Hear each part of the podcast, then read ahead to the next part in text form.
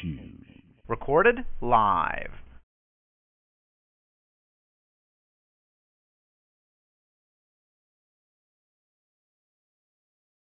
Democrats will dig up the voters anywhere they can find them. Well, absolutely. Listen, uh, James, dead people deserve a vote too. Want to go on? Hello. Hello, it's Mike. Hello. Hello, hello, hello. Hello, can you hear me? It's Mike. Hello, it's Mike. Okay, can you hear me? Bailey. Who do I have? I have, uh, who's with me tonight? Who's working the board? Uh, Travis or do I have Brian? This is Travis. I can barely hear you. Okay, I'm, how about how about how about Brian? I'm sorry, I had to. Is that better? Is that better? Hello. Hello, can you hear me? I just can't understand you at all. Hold on a second. Let me see what's going on here. Hold on a second. Don't, don't leave. Hello, can you hear me now?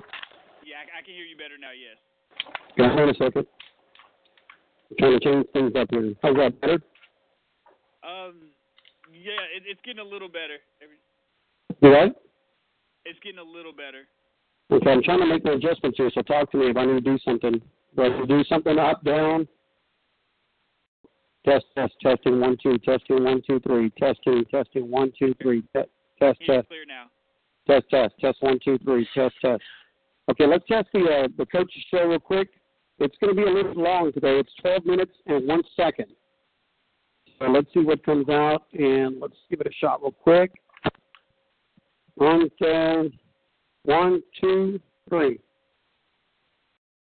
Good evening, ladies and gentlemen, and welcome to the Coaches Show. Coming to you live on a Friday night. Phil Danaher Field. Wildcats get ready to take on the Tuloso Midway Warriors on a beautiful Friday night. Temperatures are beautiful here in Northwest Corpus Christi as uh, Coach Phil Danaher joins us on the show. Coach, welcome to the show. It's good to be at home, boy, Mike. I tell you. How's that? Yeah, that that, that sounds good. Okay, good. I, we did it inside because of the wind last week. So uh, I have 658. Are we uh, pretty much, am I right? You said the time? Yeah, I have I have 58 at the moment. We're still Okay. two minutes. Let's try this.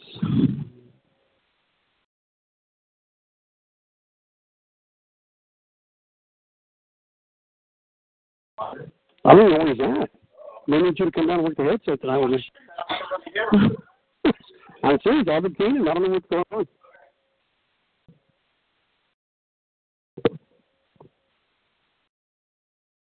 One minute. All right. Travis, if you can help me again with the scoreboard tonight, man, it'd be greatly appreciated.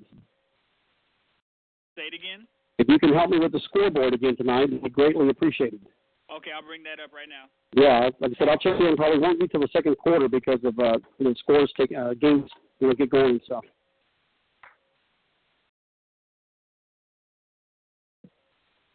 And you have my cell number, right? If anything happens.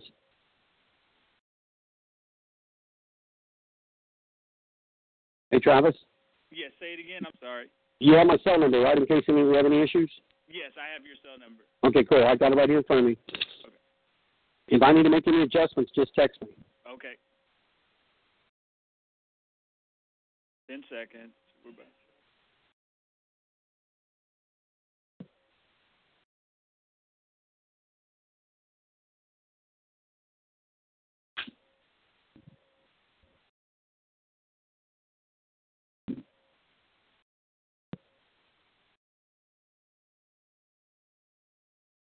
Five, four, three, two, one. Good evening, ladies and gentlemen, and welcome to the Coach's Show. Coming to you live on a Friday night. Phil Danaher Field. Wildcats get ready to take on the Tuloso Midway Warriors on a beautiful Friday night. Temperatures are beautiful here in Northwest Corpus Christi as uh, Coach Phil Danaher joins us on the show. Coach, welcome to the show. It's good to be at home, boy, Mike. I tell you, it seems like we haven't played much yet. Basically, what? Games? I was going to say. No, they played here last night. I was, I was going to say we don't. I don't think we travel much. I was looking at the schedule, and this is probably one of our lightest years for travel in many, many years. Normally we're going to Kerrville, Waco, San Antonio, Valley. I mean, it's, I looked at the schedule this year, and I was like, wow, it's it's worked out well for the uh, for the program and not much traveling, but it is a home game. Welcome Midway tonight. You did have a strange look on the face, and I said, boy, it's good to be at home. yeah. Like I hadn't been. Yeah, well, I tell you what, it's always good to be home. Again, beautiful weather tonight, Coach. Uh, doesn't look like last week it was real windy. We, uh, in the game, the wind was factor, gusting up to 30 miles an hour. Tonight, northeast winds about 13, 83 degrees currently. It's a beautiful night for football. Fall weather is 20, 65 degrees here in Portland. So, uh, nice weather, to say the least. We need some. It'd be nice to have a good, cool evening to play. Not cold. Not cold. Not cold. Not cold. Well, I don't, I don't mind the cold. It's not wet. I those, are the combinations that I can't handle anymore. It's not cold and wet. I just don't like the wind. The wind's what really bothers me. Because the thing is, in, uh, in a football game, one team has to win, the other team doesn't have to win. And when you don't have it, you better play ball control, keep the ball out of their hands. Right. Because it, it aids them in the kicking game, in their throwing game, you know. So, you know, what you want to do is when you when you're going into a strong wind, you try to control the ball and get what you can. And then when you got to win, then you can open it up. Well, that's what we saw last week, Coach. Uh, Wildcats had a great performance last week, 48 to seven, the final over over Corpus Christi Carroll. This is uh, we talked about it. Not really a rivalry, but a team that we had. Uh, again, just uh, controversial to say the least. They didn't want to make it the game. You know, uh, the rain out, the night of the rain out, the, the scrimmage years ago. I mean, this is. But at the end of the game, I tell you what, Carroll, uh, they were completely dominated from beginning to end. Special teams played well, defense played excellent. And then Duff, again, another amazing performance by this young man who just looks like he's comfortable uh, reading, reading what the defense is giving him and just making some really smart plays. Guys, doing a really good job with the Wildcat offense. Yeah, and he's getting better every week. Very comfortable back there. Yeah, we're going into the middle of the season with uh, in pretty good shape with quarterback. You know, because Gage is coming around. He can run. We're, we're holding out still because we're not. We're still concerned about when he's planting and he gets uh, gets tackled or something. You know, we got to make sure that we get him completely well before we put him back in there. We're not going to put him right in over over. You know, we, we'll go with two quarterbacks if we have to. But uh, they're both good athletes and they can play other spots as well. So we're very fortunate we got two two good quarterbacks. Well, we got more two. Sam's a good quarterback too, Sam Allen. And Brent Gomez does a good job. So, you know, we're prepared. I wish we just had that kind of backup on the offensive and defensive line. Very thin. And one thing that surprised me that uh, Coach Duke and I talked about last week, Coach, was the numbers on the opposite sideline. Normally, Carroll, that's one of the largest schools in, in uh, Corpus Christi. They'll usually have 75, 80 kids. Uh, look like maybe they have 45, 50. I mean, still, That's about our size. That's Yeah. not what we. You know, so uh, just a little surprised to see that from the opposite sideline. Normally, they're much bigger school, much bigger numbers. It just didn't seem like they had the turnout. Maybe the new coach, but whatever the fact was, they were dominating the whole game, coach. And then at the end of the game, uh, we saw tough. Kid's got to read. He makes a read. It's fourth down. They don't want to put nobody back there. I'm going to pick up the first down. I mean, I can't fault the kid for playing the game. I mean, that's, that, I know that wasn't something that you called. It's something that the, the quarterback's taught to read. You have two options. And took that option and made a heck of a pass and took it into the end zone. And I know that that didn't set well with uh, some of the Carroll people. But And their coaches. and the coaches. I mean, we could see they were a little disgruntled, a little unhappy, but you can't. You know what? Boys are taught to play. The, the whistle was both on offense and defense. I, I told uh, Coach Long, I said, I did not call that play, but that's a built-in option for our kicking game. And I said, our quarterback saw it, and he just went, and probably never thought the back of his mind he'd go for a touchdown. But 43 yards later, Jackson Lanham was in that goal line. Boy, he made a heck of a run. Made a heck of a move. He is an athlete. We got to get the ball to him. He is an athlete. He's a high jumper. He's got a six one, six two high jumper. And he's got good speed. And he's six four. You got can't overlook a kid like that. Tell you what, it's doing. Just made an uh, amazing move. Uh, once he caught the ball, actually, literally, just kind of, is I hate to use the term, just shook, I'll say socks. Just shook him out of his socks. Uh, made a heck of a move on the defender, and, and you're right. Was in his. And the final 48 to 7, defense played good. Had that one uh, series where Carroll got the ball by midfield, and they had that the quarterback broke containment. He had a 15 yard penalty. Their running back takes it from nine yards out, but their running back was a really talented athlete. Y'all kept him in check for the nine. Yes, 21 was a good running back. And uh, he got hurt. He uh, in the second they went through the second half. They, they didn't come back in. They went to another kid, and uh, they run quite the load they, they started last night. Darian Shaw not only was the running back, but saw him as the punter, saw him on kick return, and we also saw him on defense. I mean, that kid was playing all over the field. Yeah. Very good athlete. Got to give that kid credit. He was a hard runner, and uh, but again, the defense did, did a great job of uh, of waiting and, and, and really kept him shut down for most of the night. Had 16 carries for 73 yards with one touchdown, but again, uh, really another great running back that we kept in check. Yeah, and he probably heard more than anybody else. I mean, uh, Walker kid did, didn't get anything. This kid, this kid broke a lot of tackles. That's the difference. Walker didn't break tackles. This kid broke tackles. Then when we got on to him, he kept driving. Well, yeah, well, several plays he drove. He, drag, he would drag three or four of us, two or three more yards. So his effort and his heart was there. So I, I commend the kid, that running back.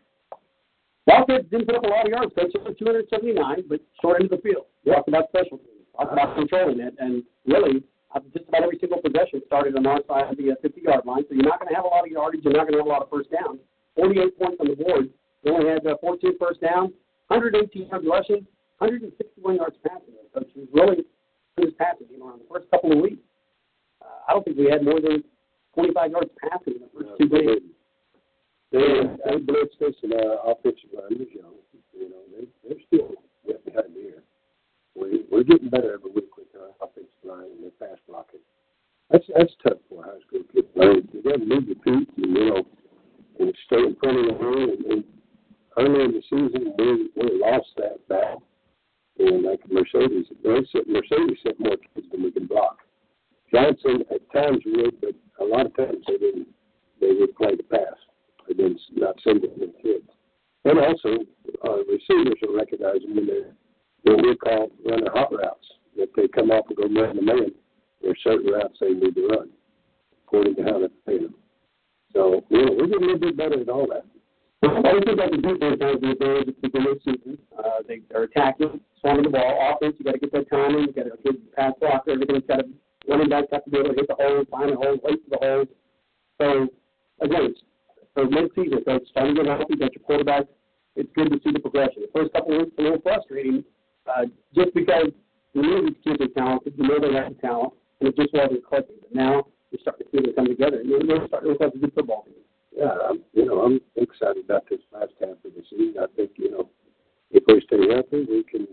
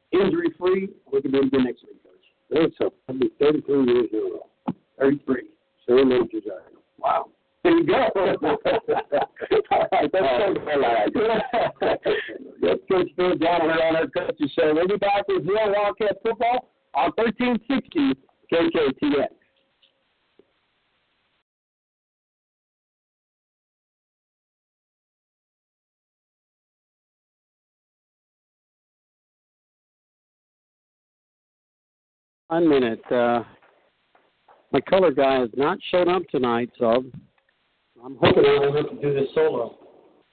Okay. Can you hear me okay? Yeah, I can hear you. Okay, do I need to make any adjustments? Or we sound okay? I can hear you. Test, test, testing. One, two, test, test, test, test, test, test, test, test. Right test, there. test, Right there. I can hear you the best when you right there. test, test. How's that? Test, test, test, test. Test, test, test, test, test. Testing. One, two. How's that? Uh, Yeah, it. that sounds good right there. oh, man, thank you.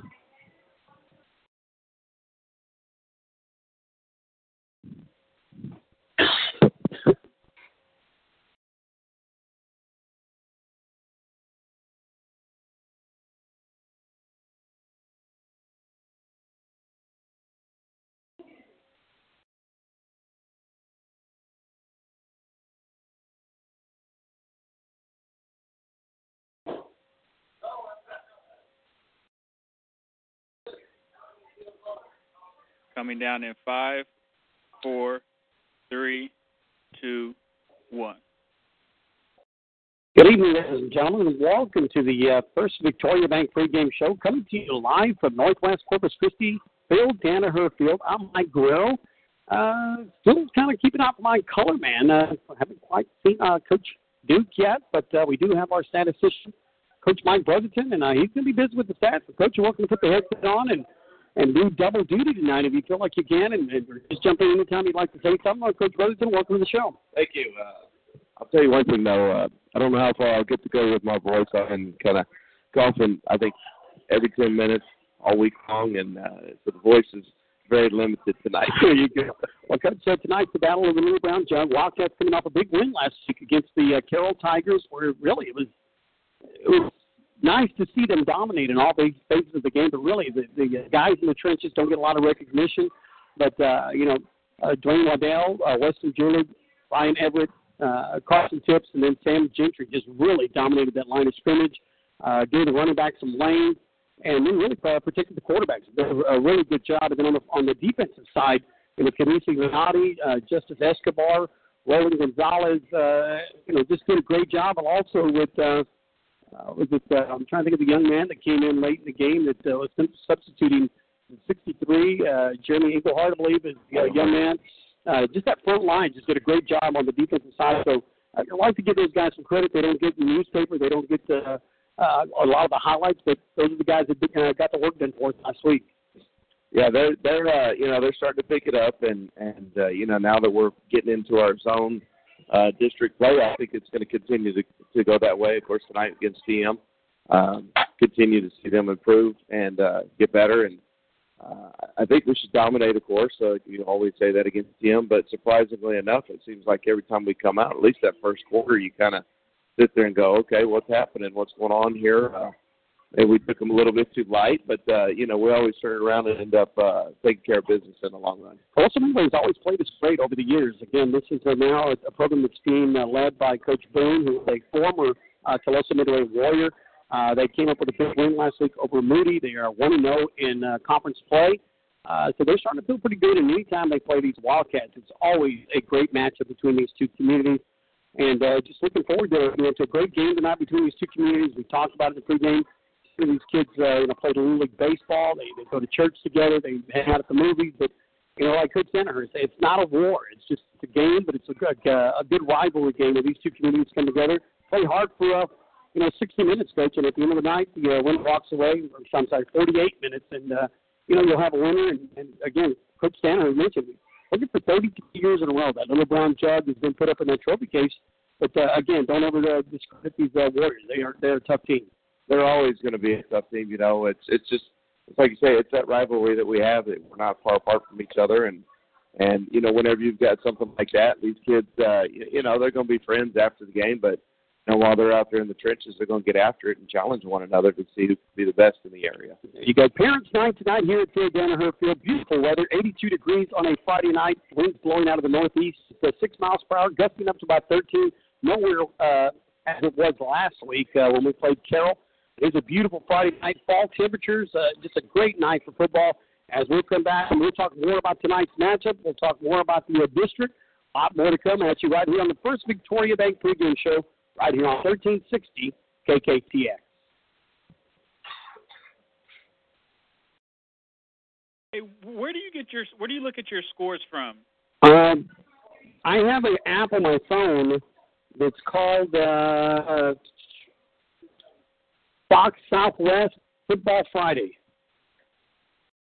Okay, say it. I don't know. I don't know if you can probably do. Uh, I don't know if they have an actual website on the uh, internet, but uh, you know, another one that's not bad is if you go to Caller Times, but they don't update very often. Yeah, that I, that's why I didn't want to look at Caller Times because theirs is always behind it. Right, it is always behind. I was looking at you the, the was it the UStream Sports that's like on Channel 10 and them, but Huh? like they don't have all the games. Like so, I'm trying to like they don't have the Flour Bluff game on here, so I'm like, okay, let me see where y'all get y'all. Yeah, no, I have an app. Like I said, I just really focus on our district, but I like that you, you know, with, with the other ones, you're actually picking up some of the surrounding games, which is really nice. So, uh, any other app code or any, you know, website you think of?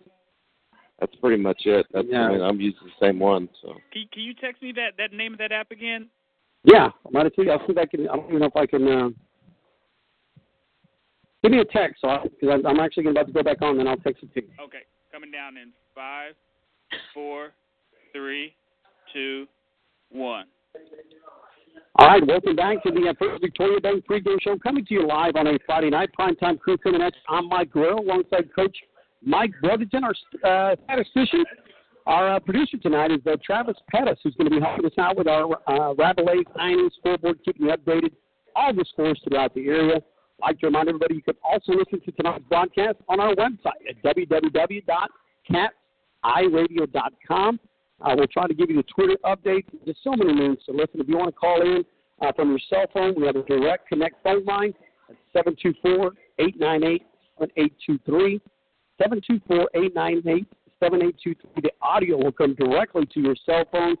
And uh, I'd like to, like to thank Travis uh, Pettis, who's going to be helping us out, our producer, and uh, Coach uh, Mike Brotherton, our statistician, who's filling in as our color commentator. Uh, Coach Ryan Duke, uh, obviously, you know, maybe under the weather, not sure. We're trying to, to locate him, but Coach, we're going to do our job no matter what tonight, either you know with or without uh, Coach Duke. We hope uh, to hear from him here shortly. I've been asking around the coaches that are coming up now, and some of them are even questioning whether they even saw him in school today. So he, uh, yeah, he may be under the weather and uh, under the covers, knocked out or something right now. There's that kind of that bug going around that's uh, been kind of hitting the community. But whatever the case, Coach, tonight, um, Wildcats, you know, we talk about these two districts, separate zones, you know, trying to get uh, moving forward. Coach Danaher talked earlier, two quarterbacks that are, are really starting to compete well. Duff has done a really good job for us uh, over the last couple of weeks, filling in for uh, Gage Lamb. Gage Lamb is healthy, but anytime you're coming off that high ankle sprain, it doesn't hurt to give him that additional week of rest. And I think that's what we're going to see again tonight. But uh, last week, Coach, uh, you know, if you look at Duff's numbers, what did we have last week on the uh, passing game? Uh, you know, Yeah, Duff. He's uh, you know, it's like you said. There's there's no reason right now for Lamb really to come in. Uh, let's go ahead and get all the way healthy as you know as, as possible. Uh, rest that ankle off. Duff's doing a good job in there for him right now. So uh, last week he was six for 13, 161 yards, and, and uh, threw for two TDs as well. As rushing 11 for 16 yards and scoring a TD as well. So. Looks really comfortable though, coach. You're a kid who really didn't play in the preseason, didn't take a snap uh, in the first couple of games. Really just has come in and, and really led this team, and he has this team believing in him. He's uh, leading the offense. You can really just tell he's taking command of this offense. And our passing game has really taken shape over the last uh, three weeks uh, with Duff at the quarterback position. Uh, yes, especially when you look at those stats last week when you see passing for 161, rushing was only at 118. Short uh, end the field. Yeah, short, short end of the field, and and you know, and and throwing the ball more. We haven't had 161 yards in a long time. Well, I was talking to Coach Banner. First two games, I don't think we totaled more than 25 yards, and our leading receiver was actually our quarterback in both of those games. So not a good sign, but we are coming to you live on a Friday night. Phil Danaher Field on a beautiful Friday night. I'd like to thank everybody for being with us at home, at work, in your car.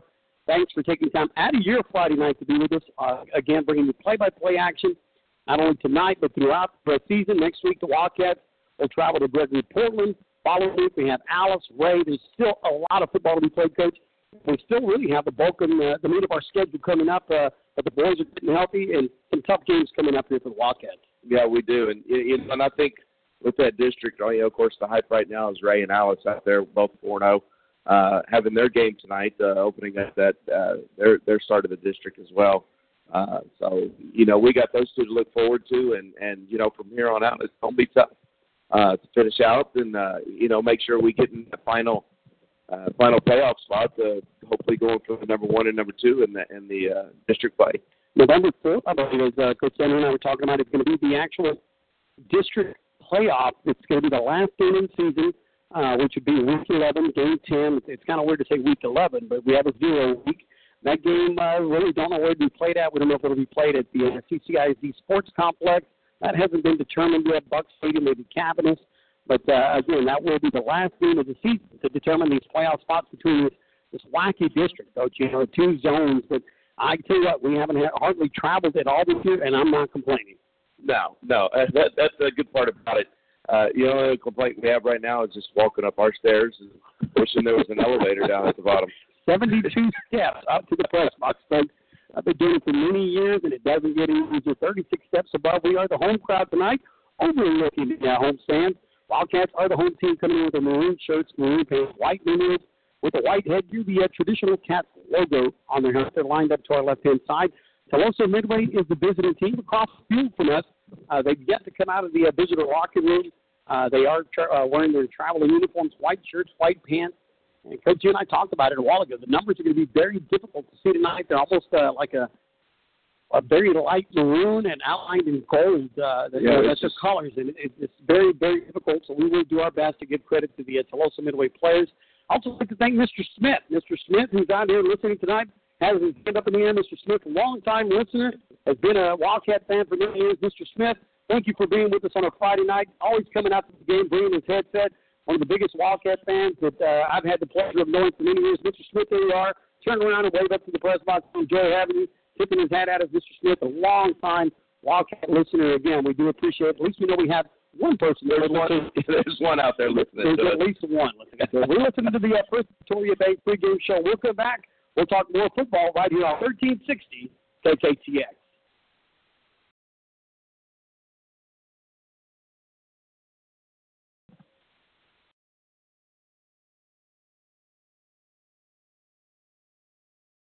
I messaged you. I got you right here. I'm going to send it to you right now. It's called Fox Sports Friday Night. Thank you. I appreciate it. No problem, bro.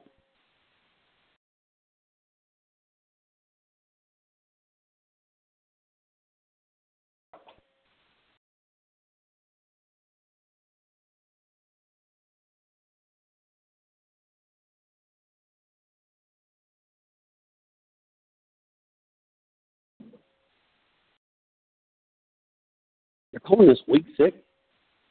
Yes, it is week six, huh? Yeah, week six for the shows.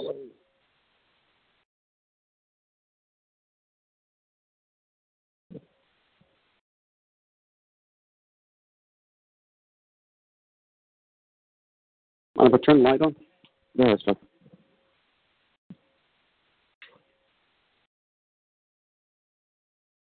Coming down in five, four, three, two, one. All right, welcome back to the uh, First Victoria Bank pregame show coming to you live from Phil Danaher Field on a Friday night. Again, we mentioned temperatures at 82 degrees, wind blowing out of the northeast at uh, 6 miles per hour. Not going to be a factor. Nice to be at home. 624 to our right hand side. Scoreboard to our left hand side. Now the uh, the sports facilities, coach. You can see the lights coming on on the. I call it the Cat Dome. Everybody calls it the FEMA Dome, but it's I call it the Cat Dome. And then we got a practice facility over to our left hand side. Just a beautiful Friday night. Clear skies uh, you couldn't ask for better weather here on a Friday night. Uh, you know, between these two communities, the Warriors are making their way on the field, and I believe those are maroon, a maroon type helmet as well. I can't see the logo that they have on the side of their helmet. They are led by Coach uh, Brian Boone. Uh, Warriors come in with a one and three overall record, one and zero in district play. Again, the big win last week over Corpus Christi Moody. They played uh, Laredo Nixon, Robstown, Corpus Christi King, and uh, last week the big win over Corpus Christi Moody. Wildcats, know, the head coach started off their season as uh, we uh, hosted Mercedes. Uh, that game was uh, at Mercedes. We took on San Antonio Johnson, uh, Corpus Christi King, Corpus Christi Carroll, and then tonight, Tuloso Midway, week six of the season. Man, this season's gone by quick, and here we are on a Friday night doing it all over again. Uh, we'll touch base on some of the games that are going to be taking place throughout the uh, the district tonight. Uh, uh, throughout the district, Corpus Christi Carroll taking on Moody High School. Miller taking on Gregory Portland. Veterans Mission Memorial uh, taking on Flour Bluff. Ray High School, that's a big matchup. Ray taking on Alice. That game's being uh, played at Memorial Stadium in Alice. And, of course, right here, Tuloso Midway taking on Calallen. Teams, as uh, Coach Brotherton mentioned, Ray and Alice coming at 4 and 0. I understand, though, uh, Alice suffered a big loss. They lost their running back last week to a torn ACL. Uh, that young man's been lost for the season. We wish him a speedy recovery. But, again, anytime you go to Alice, that's probably one of the toughest places to play. So Ray will have their hands full tonight in Alice. Oh yeah, they will. You know, that was one thing we talked about yesterday with the junior high staff. Uh, after we got out of practice, we you know saw the uh, on I guess it was Channel Three, Channel Six, one of them, one of the sports reports showing Alice and talking about the big game. Uh, and they actually had interviewed him, and and you know the way his interview went, you kind of thought that he might be playing tonight. Well, I tell you what, we were, you know, a little misled going, well, we heard that he got hurt, but yet there he is right there at practice. And, of course, you know, it's only headshot, so you can't can't see anything else to see if he's wearing a boot or, or you know, what's going on with him. So, well, whatever the case, hopefully a speedy recovery. Hopefully he's well and can play tonight. Again, those were, again, that was just uh, some of the talks going around as, as you're in the locker room, walking around, some of the community talking about the big matchup. And, and that was one of the uh, things that was mentioned. Again, big matchup tonight over in uh, – in Alice. Uh, also, our producer Travis Pettis is going to help us out with our scoreboard. He'll be working hard in the uh, in the box back at the uh, studio. We're coming to you live from Phil Danaher Field. I'm Mike Grill alongside Coach Mike Brotherton, our uh, color commentator. Coach Ryan Duke, I guess, maybe under the weather. Some of the coaching staff has mentioned that uh, I don't believe they've even seen him at the uh, maybe at school today. We wish him a speedy recovery as well. Uh, uh, Coach Duke, if you're listening in, miss you, buddy, and hope to get well. And hopefully, we'll see you again next week for sure. But uh, tonight, it's Wildcats versus Warriors. Battle of the Little Brown Jug. Both teams lined up at their 35 yard line facing each other as the uh, national anthem is being played. We're just moments away from the opening kickoff. Uh, a great matchup between these two communities. Blackout uh, tonight here at the Wildcat Field. Last week we had the uh, law enforcement recognition. We had the police department, uh, the four members from the sheriff's department, uh, and uh, just a great tribute to the um, uh, the men of our community who uh, go out there and serve our community to protect and serve. And again, tonight it is blackout for the uh, fans. Parent night. Uh, on the parents, I mean, coach, I was lying. Uh, we just talked about it. It looked like about 60 yards with the parents. Uh, yeah, plenty. There's plenty of parents there to represent, but always a, a great night of uh, of uh, sportsmanship here as the uh, band is lined to our right, playing the uh, national anthem. We're going to take our final break. We'll be back with the opening kickoff of tonight's matchup between the Calallen Wildcats and the Tuloso Midway Warriors. You're listening to the First Victoria pregame show on 1360 KKTX.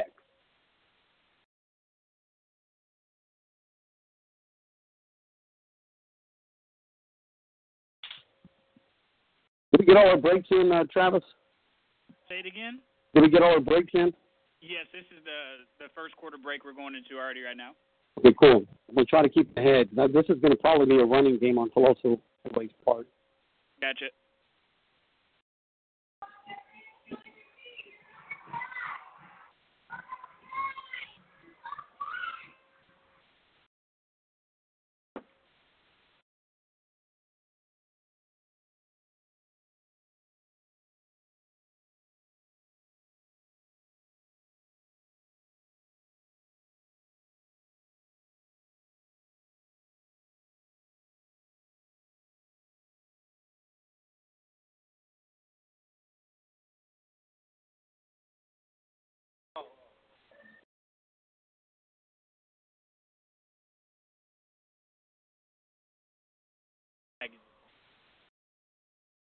Coming down in five, four, three, two, one.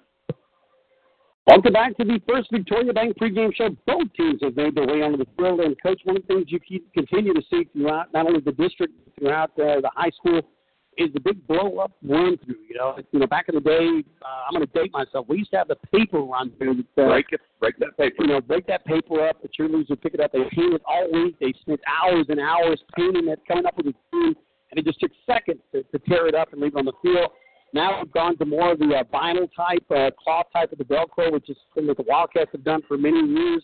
And that's one of the things that hasn't changed is the uh, tradition that comes with the program that uh, Coach Danaher brought. And uh, it's great to see that the Wildcats have been able to maintain what they brought here so many years ago. Haven't gone the inflatable run through. Uh, it's something nice that we've uh, been, able to maintain. Wildcat uh, captains about to make their way onto the field.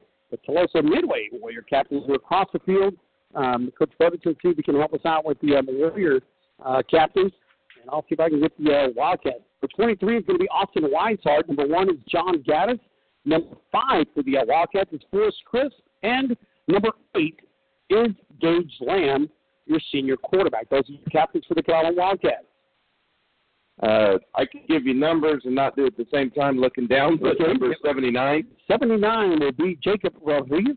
three, Number three, Mark Calderon. number five, Adrian Pena. and looks like number seven. Number seven is Javier Saldivar. That just kind of shows you how difficult it is just to read the numbers on the captain's jerseys. Again, we'll do our best to bring you uh, and give the recognition to the Tuloso Midway players that uh, you know very well deserved, and to give them the recognition that these numbers and these new jerseys and uh, all these new Nike uh, style formats are. It makes it really difficult uh, when you're trying to call the game up in the uh, press box.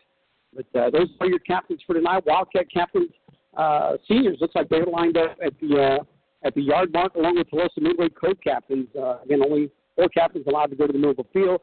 Each team has sent co-captains up to the yard mark. The uh, coin toss has taken place. The officials uh, on the field looking over to the uh, Wildcat uh, captain number eight, Gage Lamb. Lamb talking it over with his players. Looks like the Wildcats are going to be uh, shifting over to the uh, north end zone on the left-hand side. Tuloso Midway has uh, looks like have won the toss. They have elected to receive. They will receive to the south end zone. And Calallen will be kicking off left to right on your radio dial. So the Wildcats will defend north end zone. Also, Midway will receive and drive right to left. Coach uh, also wanting to make a statement early, taking that ball and uh, certainly not trying to put that offense on the field and see what they can do tonight. I do several things. You know, they're going to try to do that, and then it depends how they're looking at it. You know, they can just try to because they're going to have a run game anyway, and try to you know spend as much clock as they can as well with that ball. Wind will not be a factor tonight. And Coach Danaher mentioned anytime you have wind, it only affects one team. You don't mind the rain, you don't mind the cold, because both teams have to play in those type conditions. But wind can always affect uh, not only the uh, the uh, trajectory of the of football and the passing game, uh, obviously aids in the kicking game, the punting game, and just uh, you know really it, it could create havoc for the team that has it as an advantage. And uh, for tonight, definitely will not be a factor as we saw last week. Tonight's going to be a great night for football. It is uh, the, the wind. You know, you look on one end over there by 624, the flag's blowing just a little. Uh, the uh, United States flag, Texas flag on the other end is just barely flying. Number 83 will tee it up for the Wildcats. It's Thomas Contreras. He uh, was pulled up a couple of weeks ago from the soccer uh, team, and he's done a great job for the Wildcats. Really starting to kick the ball well. Back deep to Tuloso Midway. Again, we're trying to get the numbers for you. 14 and looks like 32. 14 and 32, and we are off. High end over end kick. This one's going to be taken at the five yard line. Going to the left side is number 32, trying to get around the outside edge, and a nice one arm tackle. Looks like is that number seven? I believe that's number seven. Lawrence Mann on the special teams coverage. Number 32 was the uh, return man, Rogelio Hernandez, and Rogelio is not going to get much on that one. They're going to start this drive looks to be at about the uh, maybe the 12 yard line, coach. I got you some help. Look here, we got a special guest today. Oh, there you go. and so I'm going over the stats.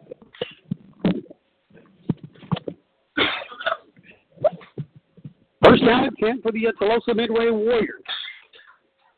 They run the, uh, like a wing team. We'll split one line uh, out wide to the left. Slot receiver also lined up.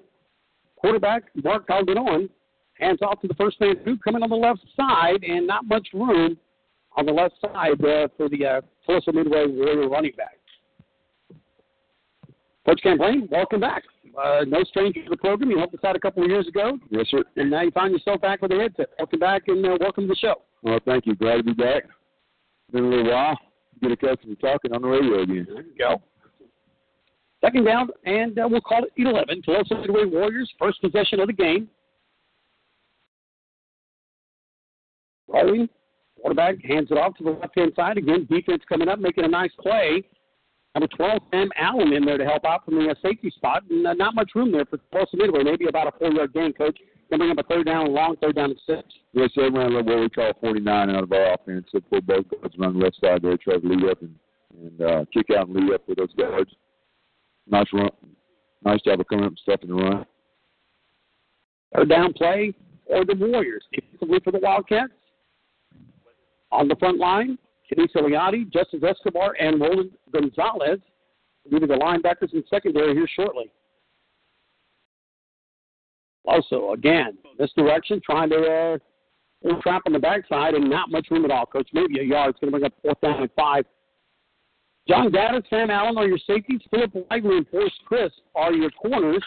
Uh, Brand Broaden, Heath Thomas, Race Deal, and Lawrence Mann are your linebackers tonight. That's your starting defense. Done a great job here for Wildcats. Austin Weishart, number 23, will drop back to receive. He's going to stand about his 45 yard line. And a punt formation for the uh, Tuloso Midway Warriors. Trying to get that number on that punter. And uh, what's that? These numbers for me are just really difficult to see. They are. That uniform makes it tough to exactly tell what it is. Low snap. 15 does get it away, takes a bounce right at midfield. Going to take a Warrior bounce to about the 44, continues to roll. And this one will stop at the 44 yard line where the Wildcats will have their first possession of the game. It'll be interesting to see whether we start out wing two or uh, go ahead and starting spread right now. The quarterback's going to be tonight. Gage Lamb is healthy. Duff has done a good job leading the offense, so it does look like it's going to be number eight coming out tonight. Gage Lamb will uh, come back, and he is healthy, and he will lead this offense on this first drive at the, uh, we're going to call the 44 yard line, far hash mark. Wildcats driving from uh, left to right on your radio dial. We are starting out in spread offense. All wide receiver set. Man motions across the line of scrimmage. Lamb looking, looking downfield, looking for his wide receiver. Hits him on the hand, and it's incomplete. Big number 82, Jackson Lanham, who uh, made the nice catch last week for the touchdown, had that one in his hands. Coach just wasn't able to bring it in. Uh, it's a not a bad play by the defensive back. He reached over and raked that right on, try to get it off the ball, so forced the ball looking around. A bad pass over from Gage Lamb, who uh, really hadn't seen action in, in several weeks. Several weeks, yes, sir. That, that injury kept him out for a while. Good team value. Should be a good warm up game for him, getting prepared for Ray next week. Looks like they're going to rotate. Colton Duff now has taken over at quarterback, number 10. Shotgun formation, running back standing to his left. Hand off to number 40, Alec Brown coming to the right side. Brown has midfield, still driving his feet. And Alec is going to get to about the 45 yard line where it'll be a first down for the Cal Wildcats. That's what play we call race there. We had uh, the inside receiver that's in motion. And back, uh, lead block with the wide receivers out on the side. A good game, 11 yards. Brown did a nice job letting those blockers set up and just kind of follow them. Coach kind of put that hand on that back hip and just kind of followed his, followed his lineman. And that's that's a big thing to teach a young back. You to teach them a little patience and wait for that hole to open up and then hit the hole real quick. All wide receivers. Weishart motions across the line of scrimmage. Again, hand off to Brown. Brown on the left side, skipping, dancing. And he's going to lunge forward for seven yards up the middle, and we'll bring up second down and three. Wildcat front line on the uh, starting offense, uh, number 66. Wayne Waddell is your left tackle. Number 64, Sam Gentry is your right tackle. Guards tonight, 74, Weston Julick. Number 55, Carson Tips is your right guard. And your center is number 54, Ryan Everett. Duff takes the snap. Shotgun formation, coming as receiver on the near side, and that one's going to drift this down a little bit high on the wide receiver. It'll drop incomplete. Let's see who the receiver was. Is that number 14, maybe, I- Coach? I can't do it. A turn real quick. I believe it is number Yes, sir, 14, Caden Floyd, yes, sir. the intended receiver on that pass. Brings up third down and a long three. The time on the pass was fast save on him. We're a bit too high. Couldn't get up high enough to catch it. Junior quarterback, number 10, Colton Duff. Four wide receivers, twin split to each side. Weishart, again, motions across the line of scrimmage, takes the handoff, going across the left side. Weishart needed three. Looks like he picked up about six, coach, and that'll move the chains on a first down. Sir. That's that same play except to the left. We ran race earlier. That's what we call lap. We was on play to the left. He got thirds and able to gain that, that six yards for the first.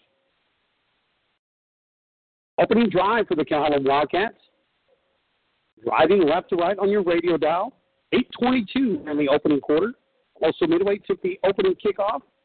Defense held them to three and out. They were forced to punt. Wildcats started this drive on the 44 yard line. They spread them out. Four wide receivers. Option play. Top coming around the near side. Tosses it. Brown trying to get around the corner and loses the splitting coach. It looked like he was trying to get that outside edge. Just uh, kind of, he may have rolled his ankle a little bit there, but uh, looks like he's okay. But they're picking up about two yards in the play. Second down and eight. Yeah, it was a good run he got there, but that cornerback did a good job of fighting off the block, coming up trying to make a tackle, and, and I tried to stiff arm him down. When he did, he just lost his balance and had to step out of bounds. Well, if not, he would have been in the end zone probably. Jackson Lanham, line left, along with number 23, Austin Weishart. Number one, John Gaddis, trips up to the top, single wide out down low. And off, Alec Brown going on the left side. Brown trying to get around that edge, gets around that corner, and he'll pick up the first down inside the 20 yard line. That'll move the chains. So far, we've been able to get to the outside pretty easily and gain at least six to ten yards every time we get the edge out there. It's good to play for us. 14, Caden Floyd checks back in at the wideout. Wildcats continue to spread them out. Four wide receivers. Shotgun formation. Alec Brown stands, uh, stands to the left side of Duff. Duff, pump fake, looking, looks for the end zone. Pump fakes again. Now we'll step up and he's going to maybe get a yard on the play. Maybe back to the line of scrimmage, coach. But he was looking downfield, kept his eyes downfield the whole time. Yes, sir. And uh, that receiver, that defensive back, had great coverage. There wasn't anywhere to go with the ball, so he pulled it down and just got what he could. That's that's that's good for a junior quarterback. You don't want him to get too antsy and throw something up that might get picked off.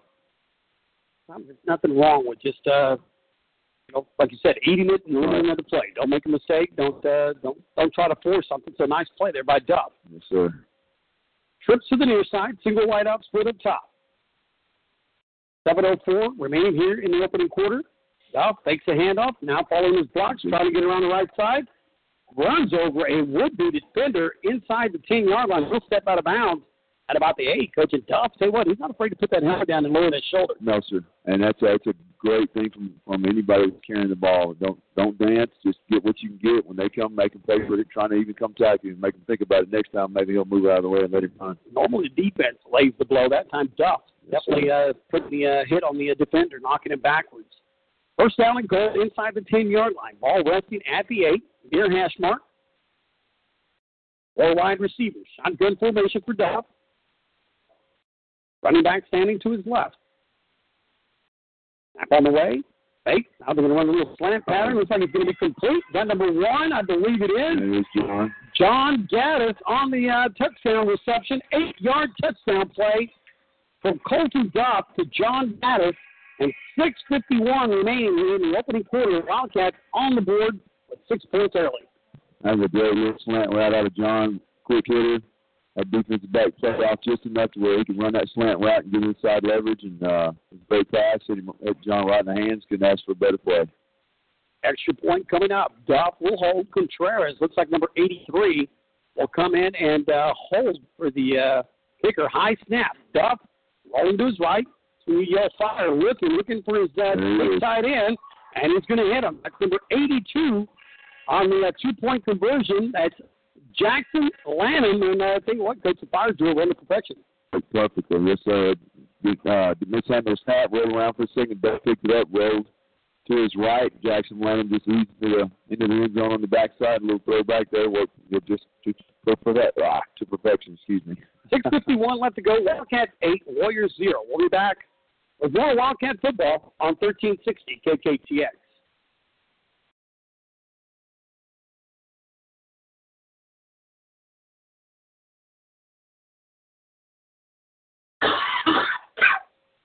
Coach, I may have some cough drops. I've got.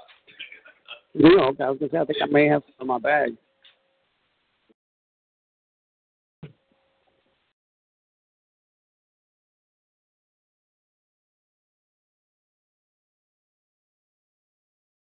Hey, Travis, we're going to start talking. Just go ahead and play your break, okay?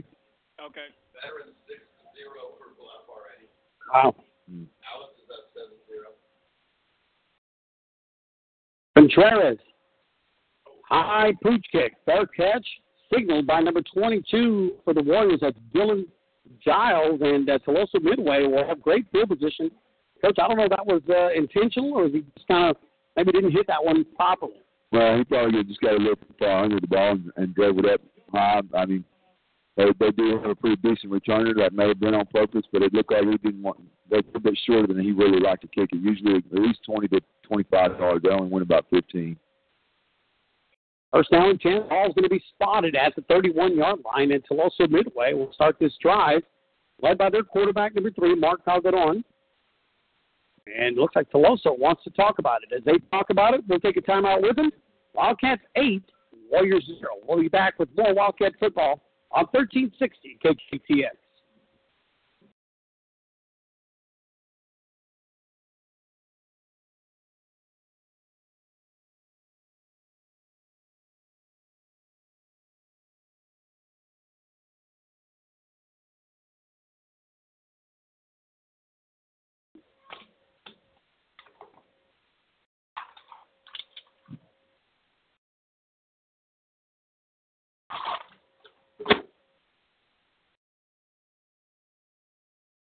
No, thank you. for that. Hey, Travis, we're going to start talking. Okay.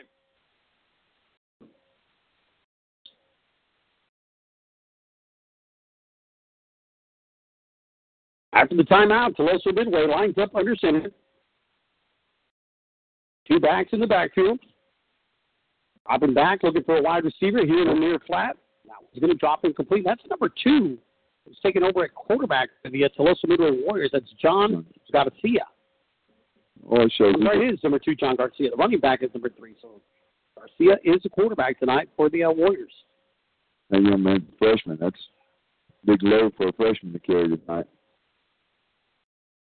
Boone, developing a young quarterback. Speed of the game is really what changes, Coach Lane. It's Yes, just sir. you know really a big difference from the freshman level to the you know JV, and then you're playing on a Friday night. So Right, credit to the young man. Handoff over to the right side. Tuloso Midway picks up maybe a couple of yards in the play. That's going to bring up a uh, third down. We'll call it seven yards to go. You're exactly right. It is a lot of speed. You think about that young man last year. He was playing eighth grade football. It's a tough transition. You know, again, just a, a testament and a credit to the young man. Uh, you know, really, uh, really starting to just grow up on a Friday night. Uh, you get, you know, kind of thrown in there, but credit to Sure. uh, Garcia, John Garcia, freshman quarterback for the Tuloso Midway Warriors. Third down and long, two tight end set. Running back, three yards deep. Handoff, trying to go to the right side. Nothing there. Running back, a slip on the turf, coach, and uh, Tuloso Midway loss of maybe two yards. That one tackled behind the line of scrimmage, and I believe that was number seven, Javier Saldivar, on the uh, run there for Tuloso Midway. Well, they they were in tight what we call a slot two, and they were trying to run that sweep. And force Cruz, that corner, stepped up, and he that uh, running back tried to cut underneath him and just lost his footing. He didn't have anywhere else to go. 75 will check back in. So Roland Gonzalez, 63. Engelhardt checks out. Hunter, this one got a piece of it. 20. Looked like he may have tipped it, and I believe he did, Coach. 20 is uh, Devin Newkirk, and the uh, punter was trying to roll to his right to get away, but uh, Newkirk able to get his hands on it and blocks the punt. Yes, sir. That's a negative two-yard punt. That's not very good. You didn't change any kind of field position there. You just lost yards on a punt. That that, that really hurts your defense. Put your defense in a very tough situation. They're already backed up. Now they're already back. They're already back back up to the 27 now. 27 yard line. Short into the field for the Wildcats.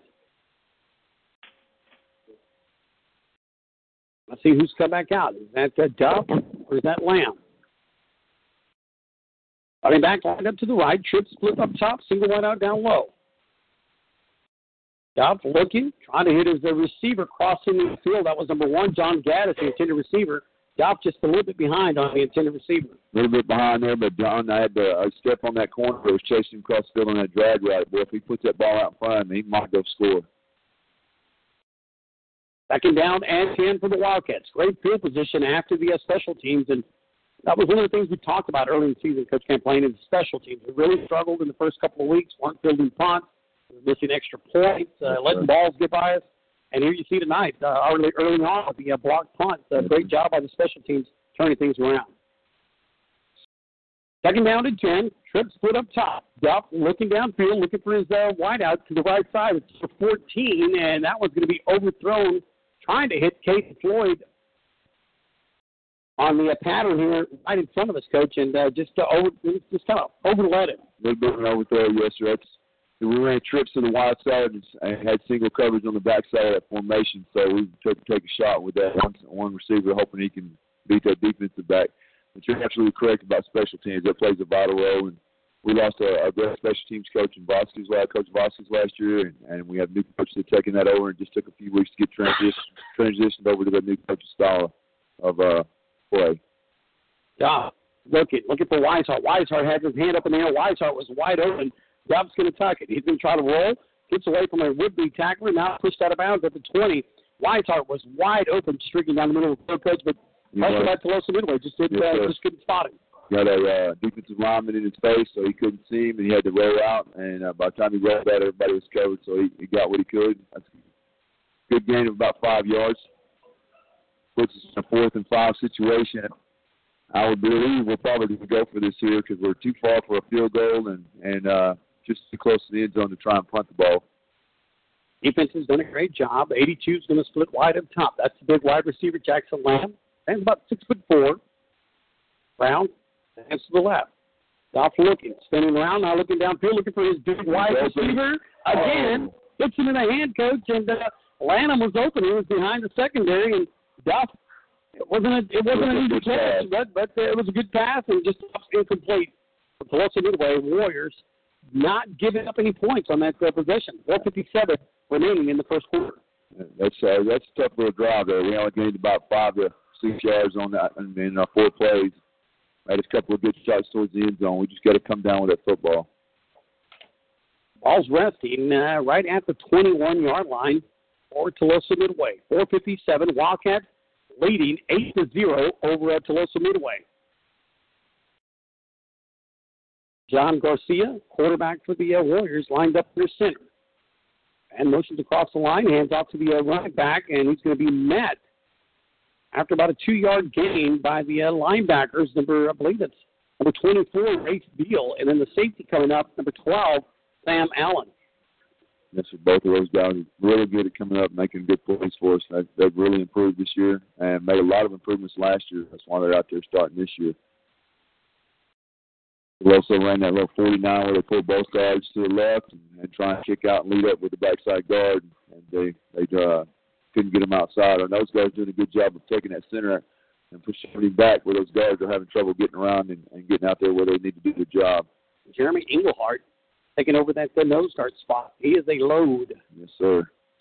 Garcia heading back, dropping back, big drop back, trying to set up the little screen, and that's going to be intercepted. One of the big boys, one of the big boys got himself a gift. Flag comes in late. I think he was surprised that that ball landed in his, in his hands. I'm trying to see who that was, coach. Uh, yeah, I can't see yet, but boy, we, we got pressure on the quarterback. He had to keep backing up, and he lobbed it up in the air. And our defensive lineman, I still don't not sure who it was. Was it Broadman? Brandon Broadman, 45. defensive end. He stepped right in front of the running back and just sat there and waited for the ball and dropped it in his lap. do have a flag on the field, but an interception by number 45, Brandon Broughton. Nice pickup, and the Wildcats will have first down and 10. We'll see what the uh, penalty. It's going to be a dead ball foul against uh, Tuloso Midway, so this one will be marked up half the distance to the goal. The Wildcats will start this drive inside the 10 yard line, coach, looks to be about the seven yard line. Four minutes remaining here in the opening quarter. Wildcats again with the short end of the field. We're not spreading it out now. We, we've gone to wing T. We're not. I think we're going to run it right down the middle right here. Oh, Flag comes out late. Brown's really it's going to go into the end zone untouched. Flag coming in late from the uh, side judge here in front of us. Don't know, maybe Tuloso Midway may have been in the neutral zone. They didn't get us for a legal procedure. We'll see what the call is here from the referee. it is offsides.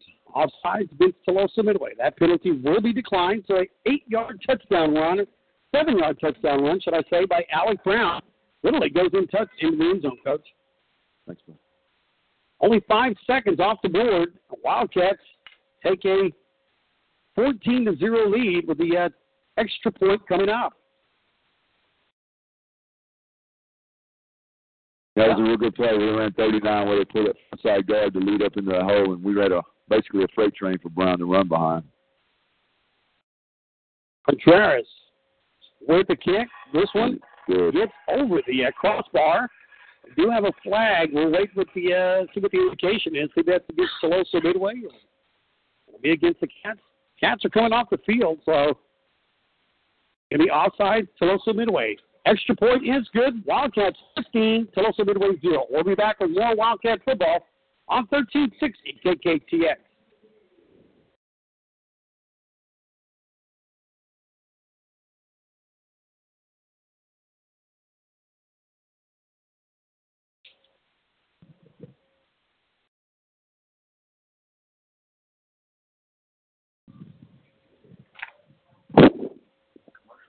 Yes.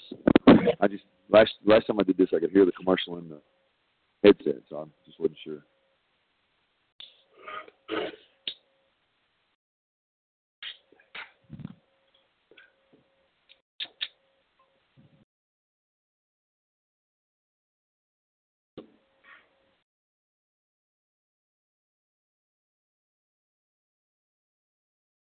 We're still commercial, but I'll start talking to the highlight film. Okay. Contreras, high end over end kick. This one's going to be taken at the 12 yard line. Tuloso Midway special teams player, eluding a couple of uh, would be tacklers, and it's going to get out to the 29 yard line. Nice return there by the uh, Warrior return man. It was a nice little return. Our guys kind of lost their lane a little bit and, and uh, didn't break down. You have to. That's the thing about being on kickoff team. You have to break down before you get to that that that returner. Otherwise, he can kind of squirm by you while you're trying to break down while you're running right past him. Also, Midway on the uh, kickoff return, bring it out to the 29 yard line. Ball resting right between the two hash marks. Tuloso Midway driving right to left. Garcia ends up under center, hands off to the running back. I believe that's number 23, taking a handoff. Dylan Guzman on the uh, carry and uh, short down on the play, maybe a yard. We'll call it the second down and nine. You a couple of scores coming in here. Early scores in the first quarter. Corpus Christi Carroll leading um, Moody seven to zero in the first quarter. Gregory Portland jumping over uh, Miller, leading thirteen to zero in that matchup. Flour Bluff taking on Veterans Memorial. Flour Bluff is taking the lead seven to six, and then over in Alice, Alice leading Ray 7-0. That's our Rabelais IMU scoreboard. Right here from Phil Danaher Field, Wildcats with a 15-0 lead over Tuloso Midway. We have just under three minutes to play here in the opening quarter. Rosa tried to run a trap play right there. It didn't work out very well. Linebacker came up and filled that hole very quickly. Team Tom blew that was Steve Thomas on that tackle. Brings up a third down play. All seven yards to go for the uh, Warriors. I want to thank our sponsors tonight for helping us out. Longtime boosters, Humble Physical Therapy, Stephen and Shelley Floyd, 18 years supporting the Booster Club. About HEB, Cameron Custom Homes, Trout Trucking, Nolan's Original Poor Boys, and Dr. David Pierce, longtime sponsors of the Calallen Wildcat Football Show and supporting the Booster Club. Hand off to the uh, Warriors. Lunging upfield, but uh, again, going to be short of the first down. Fourth down, we'll call it four to go. Punt team will come in. Austin Weishart, number 23, will drop back to receive. I'll Probably about a, I would say about the 40 yard line for Weishart. Last punt was blocked. That's uh, we're one Devin Newkirk is the one that blocked it. He's up there on top of the left hand side of the offensive formation. I mean, go get us another one. High snap Oh. goes through the hands There of he the goes. trying to reestablish his position, trying to come to the outside. Now stopping him. He's in the bind. He just needs to try to get something out of it. And he's being chased, brought down, and now the punter, number 15, will get brought down inside the uh, 15 yard line at about the 12. And coach, tough spot to be as a punter. You're just really running for your life. That is, it really is, and and it's tough for a high school kid to to realize that if he gets a chance, he needs to go ahead and just get rid of that thing, try and punt it down the field as best he can. But he was, he was running for his life. That's a situation to be in. Wildcats will have it. They're going to spot it at the 11 yard line. Last drive got started at the 7. This one will start at the 11. Again, a credit to your special teams. That one was just a high snap, though, Coach. But the uh, defense, special teams did a nice job of really containing uh, the punter, Nathan uh. Winchell. I starting out that wing T again. Looks like we're going to just run it, run it hard down the throats if we can. Two tight end set. Handoff Yeah. 22, Hawkins. Hawkins is going to walk into the end zone. That was a great trap play. 11 yard touchdown run by number 22, Zach Hawkins. Six seconds off the board, and Coach, he just had a gaping hole to Mm, into the end zone. Just ran 21 taps, center blocks back on that. The right guard uh, traps the uh, three technique on the left side of the defense, and there was nobody there. Linebackers reacted to that uh, man in motion across the offense, and and and when that was nobody there, he didn't even get touched till he got in the end zone. Dobbs takes for the snap. Snap on the way. Contreras approaching. This one, much better kick through the uprights, and this one's going to be good. Flag on the play. This one might be against Tuloso Midway again, and it will be. Coach, 122 left in the opening quarter. Calallen leading 22 to 0 over Tuloso Midway. We'll be back with more Wildcat football on 1360 KKTX.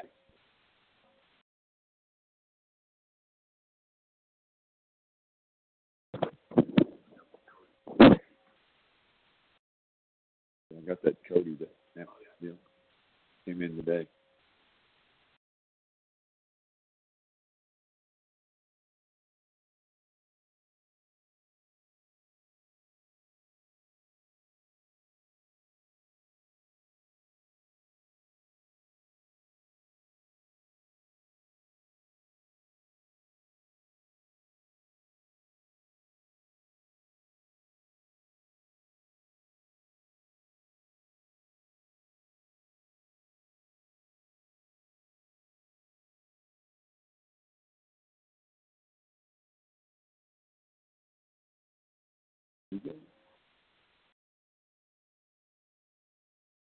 Contreras, high end over end kick. This one mocked inside the 15 yard line. Now slips on the carpet. And I believe that's number 14 again.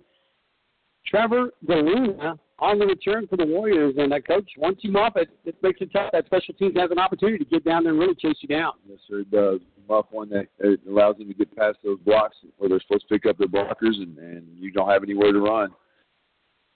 Got to try and catch it clean so you get a, at least get a shot or, or a chance to run run past those gentlemen that are blocking for you. But when you muff it, you lose all your containing, all your blocking. Really putting your young freshman quarterback in a tough predicament. John Garcia is only a freshman now. You're going to put him inside the 15 again. First out and 10 at the 14 yard line. Kadesi chasing, now dropping back. He's just going to throw it away. Smart play by the uh, young freshman quarterback. Second down and 10 for Tuloso Midway. Yes, sir. A very smart play, especially for a freshman. He was chased all the way back to his end zone and went ahead and launched that thing out of bounds. It's a great play by that young man. I'd like to welcome our listeners listening in from around the area. I'd like to welcome Celeste Robinson for joining us on a Friday night. Thanks for being with us on your Friday night, Celeste. Taking time out of your Friday night, letting us know she's tuning us in. Keeping up with that Ray Alice game. The last score we had from the Alice game, Alice leading 7 to 0 over Ray. Both teams are undefeated at 4 0. Game taking place over in Memorial Stadium, a tough place to play uh, football. Alice always one of the uh, tougher atmospheres. Under a minute to play here. Tuloso Midway Not much on the second down play. Now looking at third down and nine. And we tried to run that pat play, and if you notice, we had nine jerseys on top of the pile on that tackle. That's a, that's a, when you know you're playing good defense. When you have all, or we had all eleven there, but nine on the pile. That's where you want your defense playing. Everybody's flying to the football. Also Midway looking for their first first down, and uh, I don't believe they're going to get it here in this first quarter. Two wide receivers split up top. I judge across the far sideline calls the timeout. We'll take one with him. 21 seconds remaining here in the first quarter. Wildcats 22, Los Midway 0. We'll be back with more Wildcat football on 1360 KKTX. Hey, Travis, just give me 30 seconds, please. 30 seconds. Okay.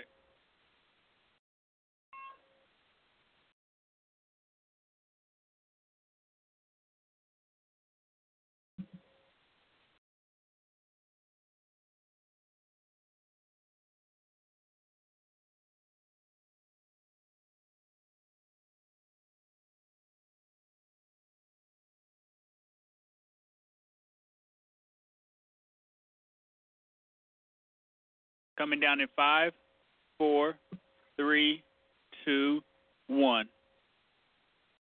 Timeout on the field by the Warriors as they uh, now come back onto the field. Third down, we'll call it eight yards to go. Shotgun formation. We got two wideouts up there, so they're trying to spread us out a little bit now, see if maybe they can throw the ball. Pass play on the far flat. Coach, that one will be a loss of uh, about four yards in the play. That was a great play. I can't tell what number though. Seven, Lawrence Mann. I believe so. Mr. Mann went over and laid a good look on uh, that receiver. As soon as he caught a little screen, hit shade screen by the receiver, trying to catch it and get back outside, but just about the time he that ball hit his hands, Lawrence Mann hit him. He's lucky he even hang on to the football. Fourth down and long. And again, now you're going to put your punter, who's already had uh, you know trouble. Uh, you know, he had the high snap. He's had one block, and now coach is going to be punting really from the uh, his own shadow, his own goalpost here on the right, Right. side. Yes, sir. He's about 12 yards back, so he's going to be right on the goal line. But it's going to have to be perfect, and we may end up scoring a defensive touchdown. I'm out taken by Tuloso Midway. Ten seconds remaining here in the opening quarter. Wildcats leading 22 to zero. Is that all, that's their third timeout in the first. That is all three in the first quarter. I believe that's the third. We took we, Oh, we we took that one. Okay, Mom. Oh, the three, we, may be setting up, we may be setting up a pump down there. That's why we took a timeout. Two men back for the Wildcats. Number one will join Austin Weishart. That's uh, John Gaddis standing at their 40 yard line. Hunter standing two yards deep into the end zone. Snap on the way. Right footed punt. This one's going to a short punt. Going to go out of bounds. Coach, this one may get to the 30 yard line. Uh, side judge looking over at the referee. He'll walk down the sideline and pretty close. 31 yard line when they 31 start this drive. Mm. That hurts when you don't get a 15, 17 yard punt like that. It doesn't do much for your for changing field position. Man. It's tough on the punter because he's standing in his own end zone already. He's already had one block, so he's going to rush it, which make you know he's a little nervous, so he's going to rush that punt. He's not going to get a good kick when you have to rush like that. Wildcats will start at their uh, 31 yard line. Three seconds remaining in the opening quarter. We uh, will change the field here shortly. Hawkins on the uh, run for the Wildcats. Hawkins lunging forward. He's going to pick up the 10 yards. Boots land number eight back in at quarterback as the quarter comes to an end. 12 minutes from Phil Danaher Field. Wildcats 22 to 0 over Tuloso Midway. We'll be back with more Wildcat football on 1360 KKTX.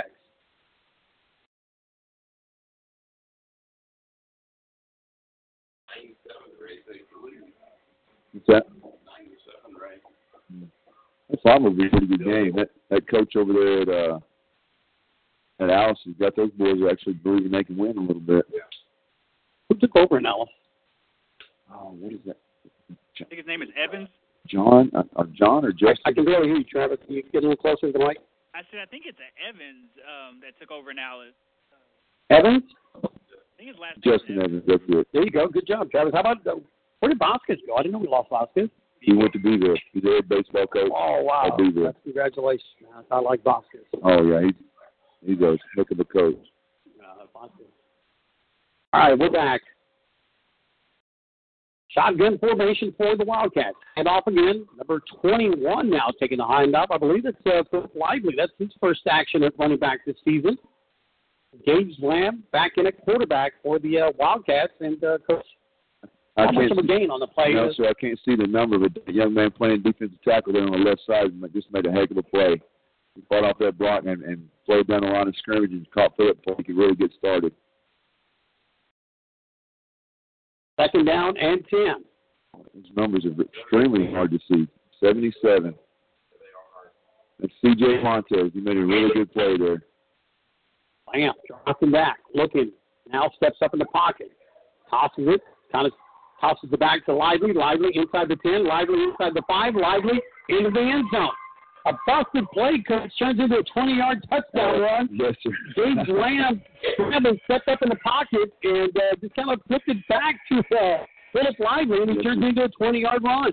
Well, Phil was back on the left side of, of Gage at that time, and he went to try to his uh, defensive end came on a rush, and he cut him and got up, and Gage had stepped up in the pocket, and they were about to wrap Gage up, so he flips it to his left, and Philip takes off and breaks the tackle and steps in the end zone. Contreras will come into the point after. Wide footed kicker, waiting to snap. Snap on the way, Duff holds kick. Contreras starting to look better every time he kicks. That one right through the upright. 11 minutes left to go here in the half. Wildcats now lead 29 to 0 over Tuloso Midway. We'll be back with more Wildcat football on 1360 KKTX.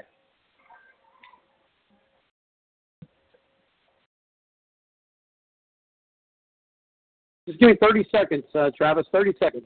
Gotcha. They're not hardly giving us anything.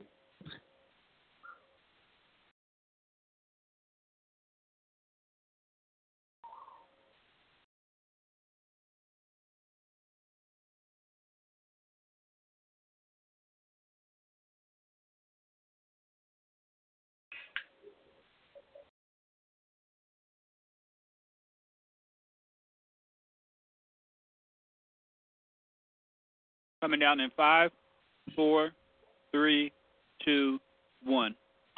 All right, welcome back. Wildcats with a 20-yard touchdown run by Philip Lively, taking 29 to zero lead over the Warriors.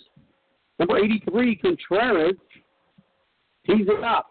High kick. This one's going to bounce at about the 15-yard line. Picked up by number 23 by Tuloso Midway, trying to cut across the grain, losing yardage, and he's going to be brought down, coach, inside the 10-yard line again, putting your quarterback in a really tough spot.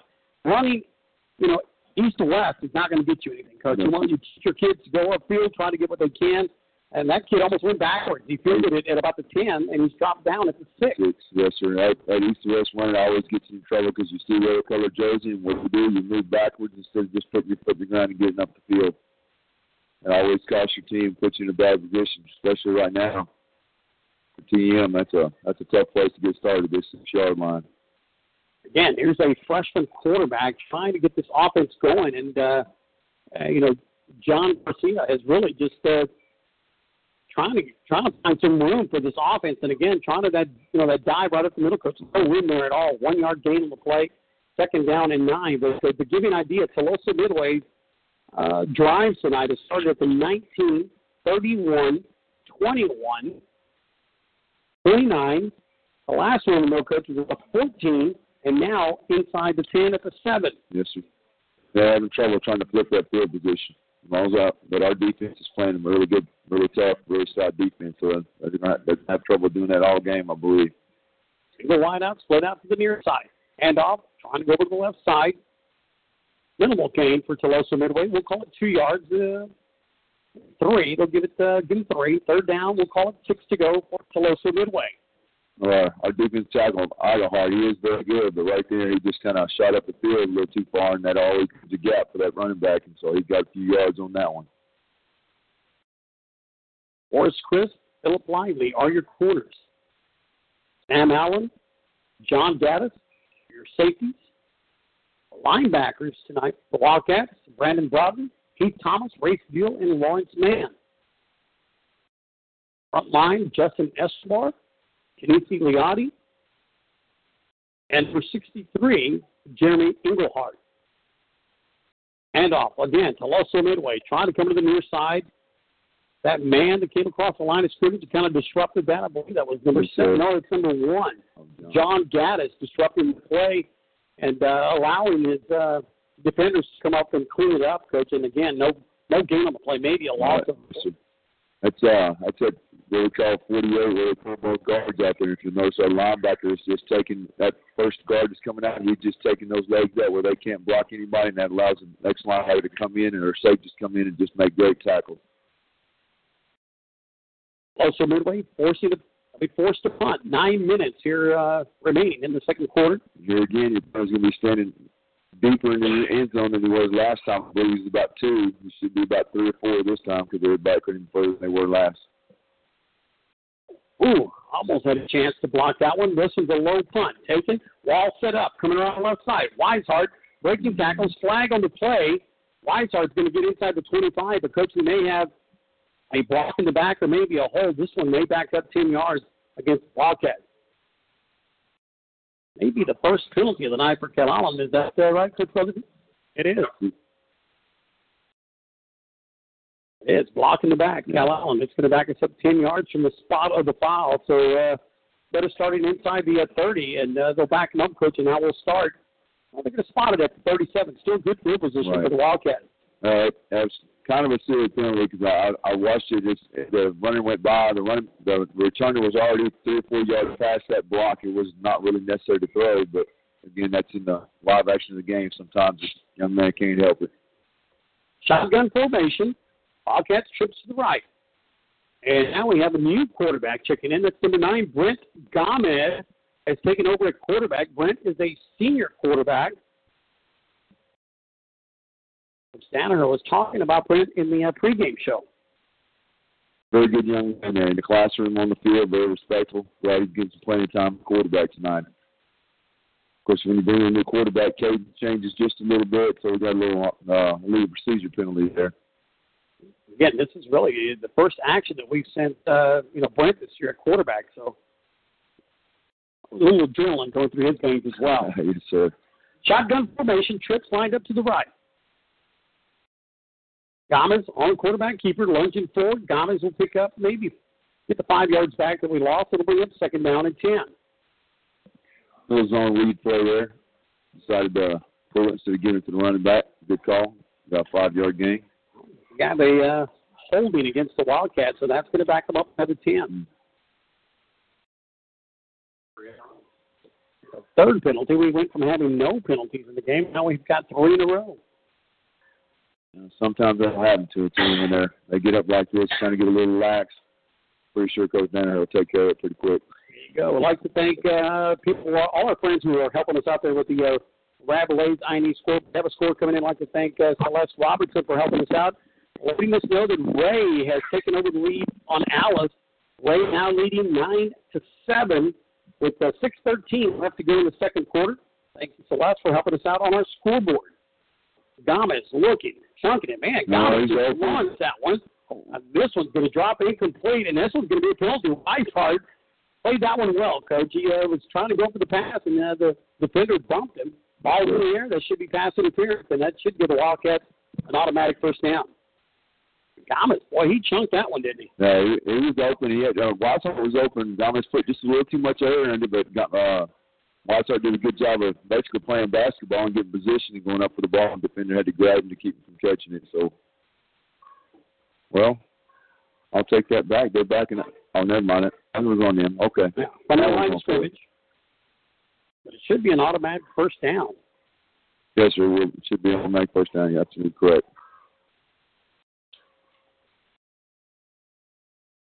Pass interference against Tuloso Midway.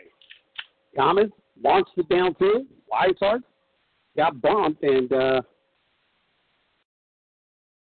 Wildcats will have a first down and 10 at the 37 yard line.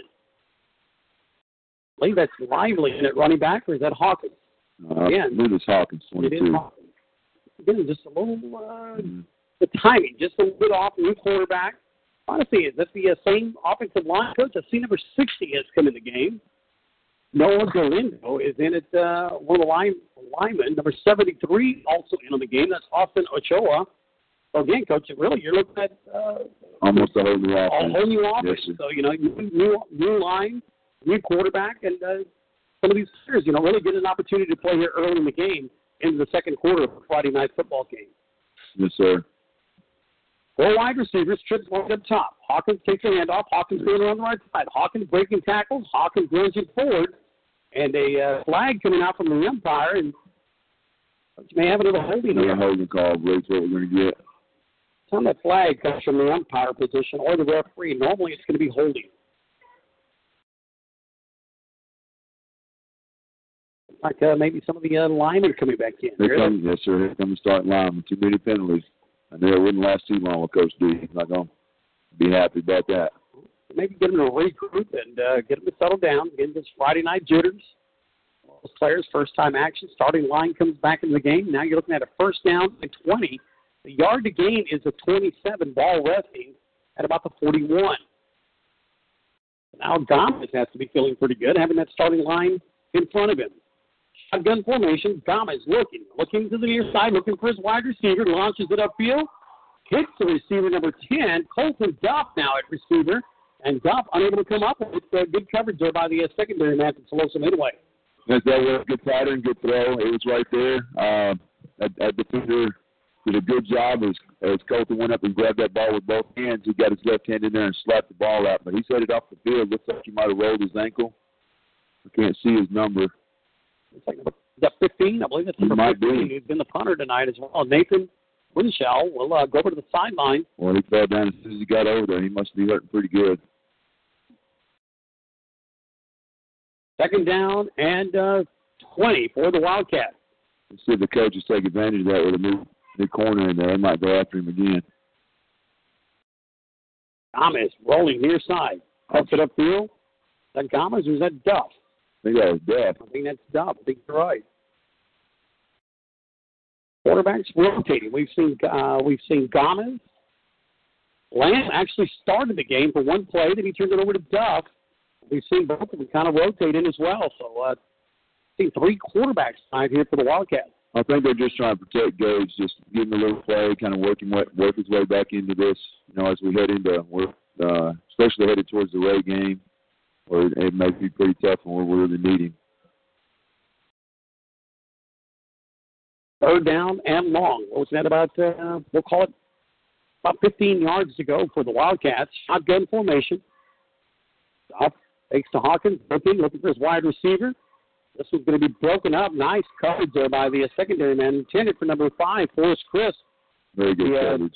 Warrior defender did a nice job of breaking it up, coach. He was open there for a second. He was a little bit late on the throw. The time, anytime you run a hook route like that, and that receiver sits down, that ball's got to be in there when he's breaking down. Otherwise, that defender can break on the ball, and that's what happened there. Time was a little bit off on the throw.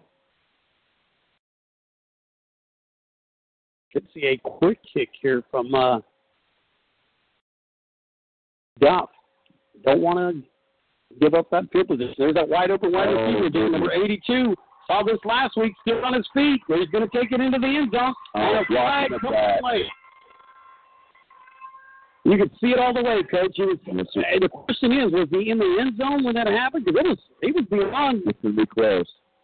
it- you know, do they bring it back or do they give him a touchdown? That was a again similar play that we saw last week against Corpus Christi Carroll, blocking the back against uh, Calallen. Coach, we could see it. It was uh, number 25, I believe, Richard Davis, who uh, committed the foul, but looked like uh, the, the wide receiver Atlanta was real close to uh, crossing that uh, goal line. But they're going to say it happened on the field. They're going to bring it back to the 21, which is going to negate the uh, touchdown play from. Uh, Duff to uh, Lanham. We saw that same exact play last week, Coach, where Duff just reads the defense. Yes, sir. Lanham saw it, took off on that little seam route, and uh, took it into the end zone for the touchdown. We're in spread punt formation. You have two receivers to your left over here, and, and the safety was backed off almost 15 yards off of Lamb. I mean, it's just an easy dump pass right over the line of scrimmage, and, and we w- went and scored. But again, the block in the back brings it back. Weishart Up top, he's a slot receiver. Hand off Lively. Lively getting around the corner. Man, Lively looking quick. Lively breaking tackles. Lively goes in for a second touchdown. He's got a 20 yarder now. Add another 21 to that. Two carries, 41 yards, and two touchdowns. That was a great job of blocking by that wide receiver on the edge there. Are you going to say he was short? Wow. Wow. I know we can't see all around that corner over there, but it sure looked like he ran through I, the corner. I, I thought he got in. My apologies, folks. He is one yard short. I think, you know, at this point, we got to go back to Lively and let him have that one. And we're gonna call a timeout. They probably gonna, they may set something up just for that, so he can get his get that touchdown. And Yeah. from here, it sure looked like he crossed the I goal line. did. That or you may see the uh, jumbo, maybe one of them big linemen. That's always uh, something that Coach Danaher and this coaching staff has done throughout the years. Right. They'll bring in some of them big linemen to, to get into them books. Whereas Chris back on the edge did a great block of uh, blocking on the edge and then sealing that edge so Lively could get in there, get in that end zone. Lively, you One what, yard short. Nice burst of speed there by number Right. 21, Philip Lively. Well, soon, yes, sir. As soon as he hit that edge, he was you could see him just pick it up and was gone. one yard short of the end zone. So uh, defense coming back on the field. It was a uh, timeout taken by the Wildcats. And I think at this point you got to get back to Lively to let him find that end zone. Not a bad score sheet though. If you can get it, get it to Lively to put this in the end All right, zone. listen, might see just a base play here. There it is. There it is. Lively pulling his way into the end zone. So three carries, 41 yards, and two touchdowns. It's not bad. That. Not a bad stat sheet for the young man who uh, is your starting in the left corner for a one yard touchdown run for number 21, Philip Lively, with 5.49 left to go here in the half. Well, this young man running off flags after every touchdown might be a little tired and sleep pretty well tonight. Extra point coming up. Contreras, number 83, will kick. Duff with the snap and the hold, and Contreras again really starting to kick well for the Wildcats. 5:49 left to go here in the half. Wildcats leading 36 to zero over Tuloso Midway. We'll be back with more Wildcat football on 1360 KKTX.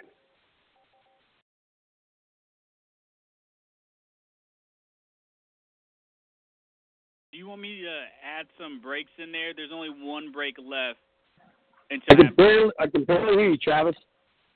I said there's only one break left before halftime. Do you want me to add some breaks in there? No, no, you can just keep it. Uh, yeah, just add a couple of different breaks if you don't mind. Okay. And you can bring it back in 30 seconds if you like. We're ready to go.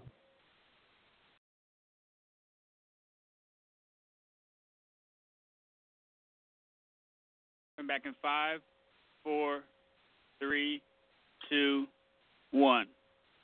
Contreras approaching. This one kicked will bounce at about the 18, picked up by the return man for a Tuloso Midway.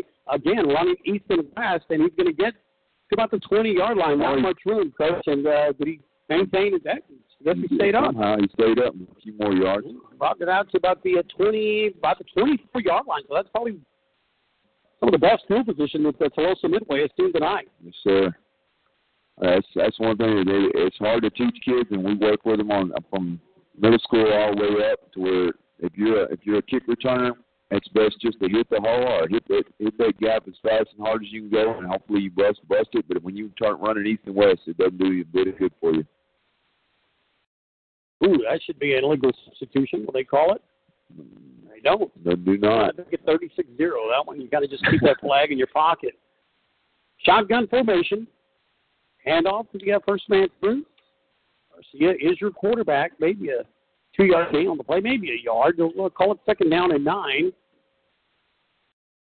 His defense has played really well tonight. Uh, really just containing this uh, offense. Put up, uh, I think they put up over 40 points last week against Moody.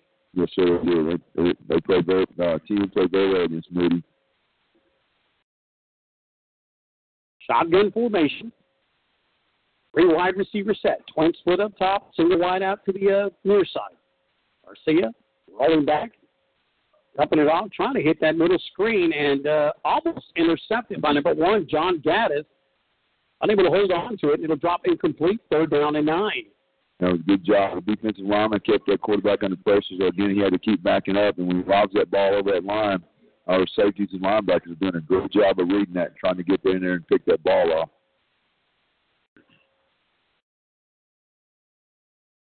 Check in here shortly with our scoreboard. Our producer working in the uh, box, Travis Pettis. Uh, see we can check in with uh, Travis here after the play on our Rabelais INE scoreboard. Four minutes, 58 seconds. Tuloso Midway trailing 36 to 0. Running back to each side of Garcia, hands it off to the first man through, and uh, not much room there at all. Swarming is that defense for the Wildcats. It's uh, a fourth down play coming up. We're going to check in with our producer, Travis. What you what do you have for us on our Rabelais INE scoreboard?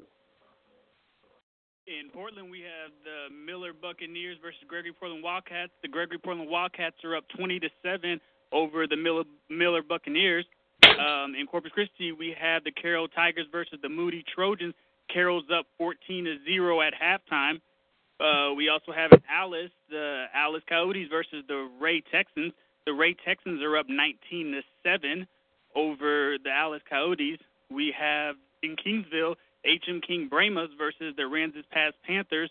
The HM King Pan, uh, HM King Brahmas are up 21 to seven, and we have the Flour Bluff Hornets versus the Veteran Memorial High School, and Flour Bluff is up 35 to six right now. All right, that's Travis Pettis, our producer, helping us out with the Rabelais INE scoreboard. Tuloso Midway on the fourth down play. Uh, actually, you know, the punt didn't look like it was that good, Coach, but it took a nice uh, roll, uh, you know, into the Wildcat territory. And this is the first time that Calallen, I believe, has started a drive on their own territory. They're going to start this drive on the 43, which is not a bad place to start with 3:57 before half. No, so it wasn't very good punt. The punter actually the the snap was very high. He had to move over and, and jump to get that, and then he got it off. But it almost hit a couple of plays as it went by past the line. But when it bounced, it hit and rolled about 20 more yards. So he he got a decent punt on that one. Shotgun formation, low snap. Sam Allen is your fourth quarterback of the night. Allen had the ball hit the carpet and uh, to lose about six, seven yards in the play. It'll bring up second down and 17. Allen uh, wears number 12 on his back. He's a junior quarterback. Yeah, it was a bad snap in the. It, it hit right in front of Sam's feet and, and rolled past him. So he had to just pick it up and, and do what he could. Clock rolling. Minutes, 30 seconds remaining here in the opening half. Wildcats leading 36 to 0. I believe that second line is back in now.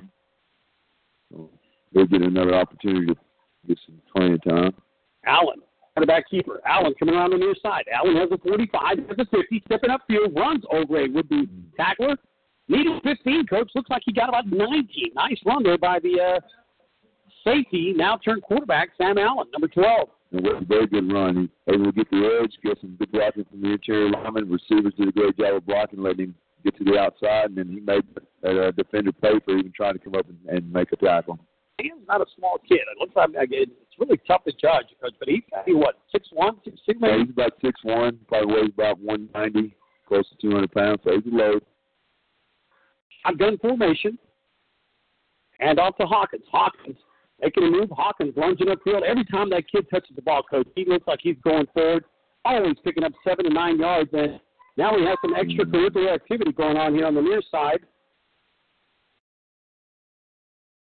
Okay, is it Jackson? I think it's number 80, coach. And, Oh. uh, Okay. is it 80? I'm Number sorry, 80. it's Camden Genzer uh, getting a little uh, heated with the uh, defender from Tuloso Midway. Both players will come off the field and allowed to cool off, but a flag coming in uh, from the official. It's definitely going to be a unsportsmanlike conduct. And, coach, at this point, you can hope it's against both teams. Right. Yes, sir. There it is. Personal foul against Calallen. Personal foul, also Midway. So offsetting penalties, not something you want to see by these uh, young uh, students, but uh, coach, you know, sometimes you get in that heat of the battle, emotions run high, you know, and uh, you know, but again, those uh, those things need to be controlled, and both Yes, sir. are taken off the field at this point. Yes, sir. As we try to teach them to walk away. I know it's hard, but try and save that 15 yard penalty and let the other team have it and just walk away and leave that situation alone. That way you don't get in trouble, you don't get thrown out of the game, and uh, you continue your career for that night. First down and 10 for the Wildcats. Ball resting on the 31 yard line, driving right to left. Shotgun formation. Coach Boone wants an explanation from the referee. They're talking it over about the 35 yard line. Boone now makes his way off the field. Four wide receivers for the Wildcats. Duff, Gaddis split to the near side. Hawkins is a running back in the backfield. He stands to the left of uh, Allen. Option play. Toss it to Hawkins. Hawkins stepping on a dime, stops, still going around the corner. Look at little Hawkins with his hand on the ground.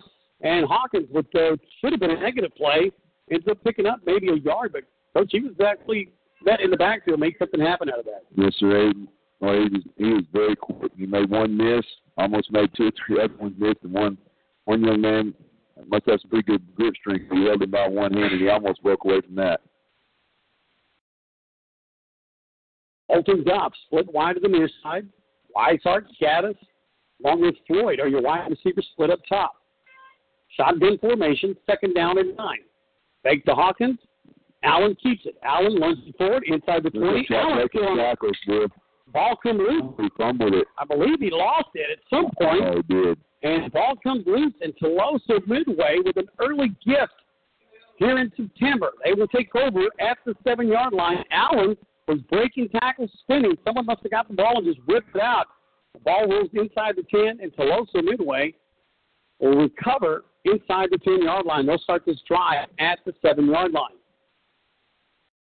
Yeah, he was fighting for extra yardage there, broke two or three, four tackles, and then the young man just reached and punched that ball out. That's one thing when you're in that traffic, you have to protect that football. One minute, 44 seconds remaining here before the half.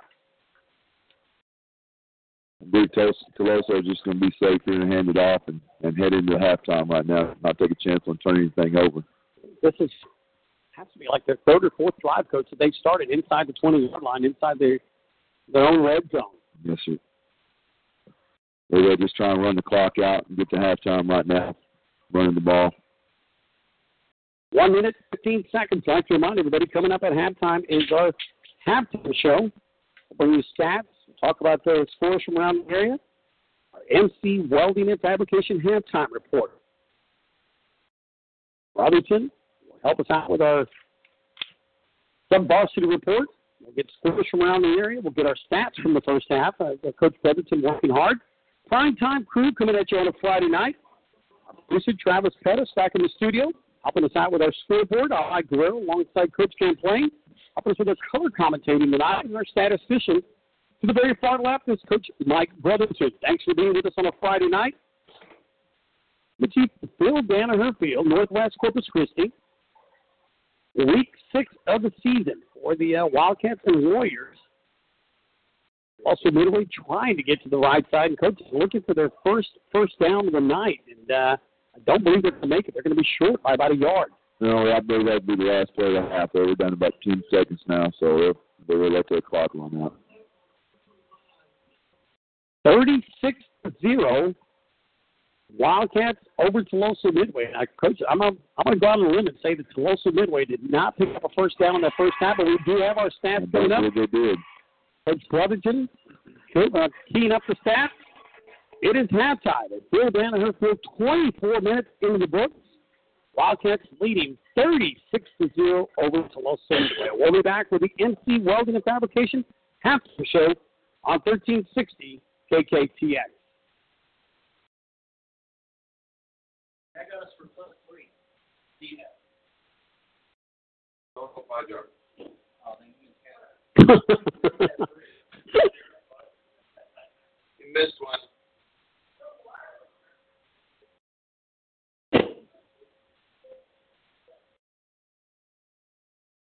I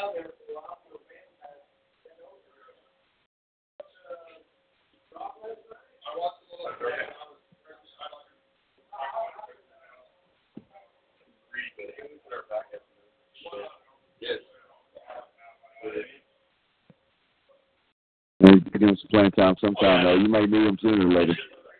No, they shouldn't look that bad.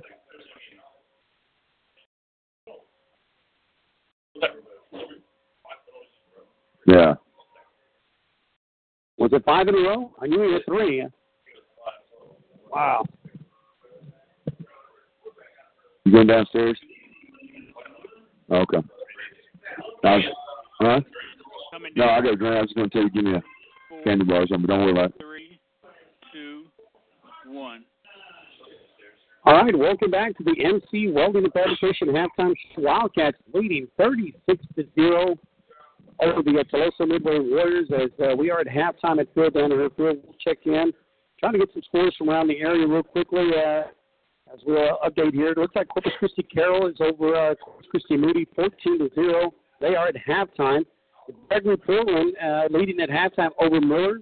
Gregory Portland 20, Corpus Christi Miller 10. Flour Bluff jumping all over Veterans Memorial. Flour Bluff 42 to 6 over Veterans Memorial. And Ray has uh, extended their lead over the Alice Coyotes. Ray leading 19 to 7 over Alice. And right here at Bill Banner Field, Calallen leading 36 to 0 over Tuloso Midway. And coach, it's been the first half of uh, field position. Calallen Yes, has uh, pretty much had the short end of the field. Special teams have done a nice job of uh, you know, we've had the block punt. We've had the, uh, you know, the punt that uh, the, the snaps uh, sailed over the head of the punter. But again, he had to contain. He could have reset and reestablished himself as a punter. But they were there to, to clean that up. And really, uh, the defense, just a, a, an amazing, fantastic job. Anytime you can hold a offense, and I'm going to say, I'm going to go out on a limb, coach, and say that they have under 25 yards. I believe it's a lot less. But uh, we got our, you know, Coach uh, Bovington working the stats, but just another dominant performance here. When you've had four quarterbacks play in the first half, you know, you've had uh, your starting quarterback tonight, Gates Lamb. Duff came in after Duff was Gomez, and then Allen. So you've had four quarterbacks, um, you know, running backs. You've had Lively. We've had uh, Hawkins. Uh, you know, Alan Brown. We've just had so many kids that not only carried the ball, we saw the backup players come in on the offensive line. One of the coaches just came in, five consecutive penalties, and they had to come off the field. Again, anytime your backups are one play away from, from being inserted in the game, but Yes. not something you want to see from your backups. So, but still, a lot of these young men get- getting that uh, key playing time that's needed as we go deeper into the season. Right, that experience is going to play off later on, especially if we have a key injury somewhere. They'll be able to step in and, and uh, fill that slot. It's uh, been a very good game defensively, as you said. Anytime you can start, you know, if your defense keeps you on on your side of the field and you start inside your own 50, I'll, I'll, I think every drive but one, we were on our side of the field to drive in. There was only one time that we were on uh, TM side to start a drive. That's a great job defensively. They can get you the ball that close to the end zone every time. And I believe there was a couple times we were inside our own 20 when we uh, started driving. I started a drive. All right, as we uh, get Coach Bennington working on the stats, we're going to take a quick break on the MC Welding and Fabrication halftime show. We'll be back. We'll give you the first half stats. Plenty more to come here on the MC Welding and Fabrication halftime show. We'll be back on 1360 KKTX.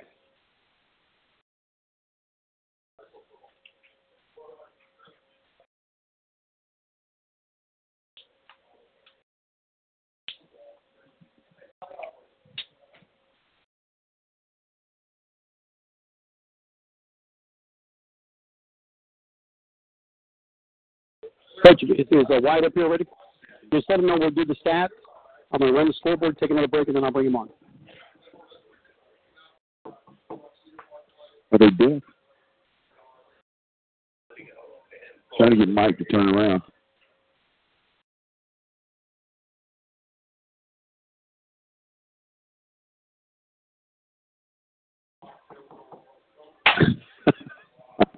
How much time, Travis? About 15 seconds. 15? All right, I'm about to check in with you here after we get staff. I'm going to check in with you real quick for the uh, scoreboard. We'll give you some other scores from around the area. Okay. Me, All right? Yep, I'm bringing it back up right now.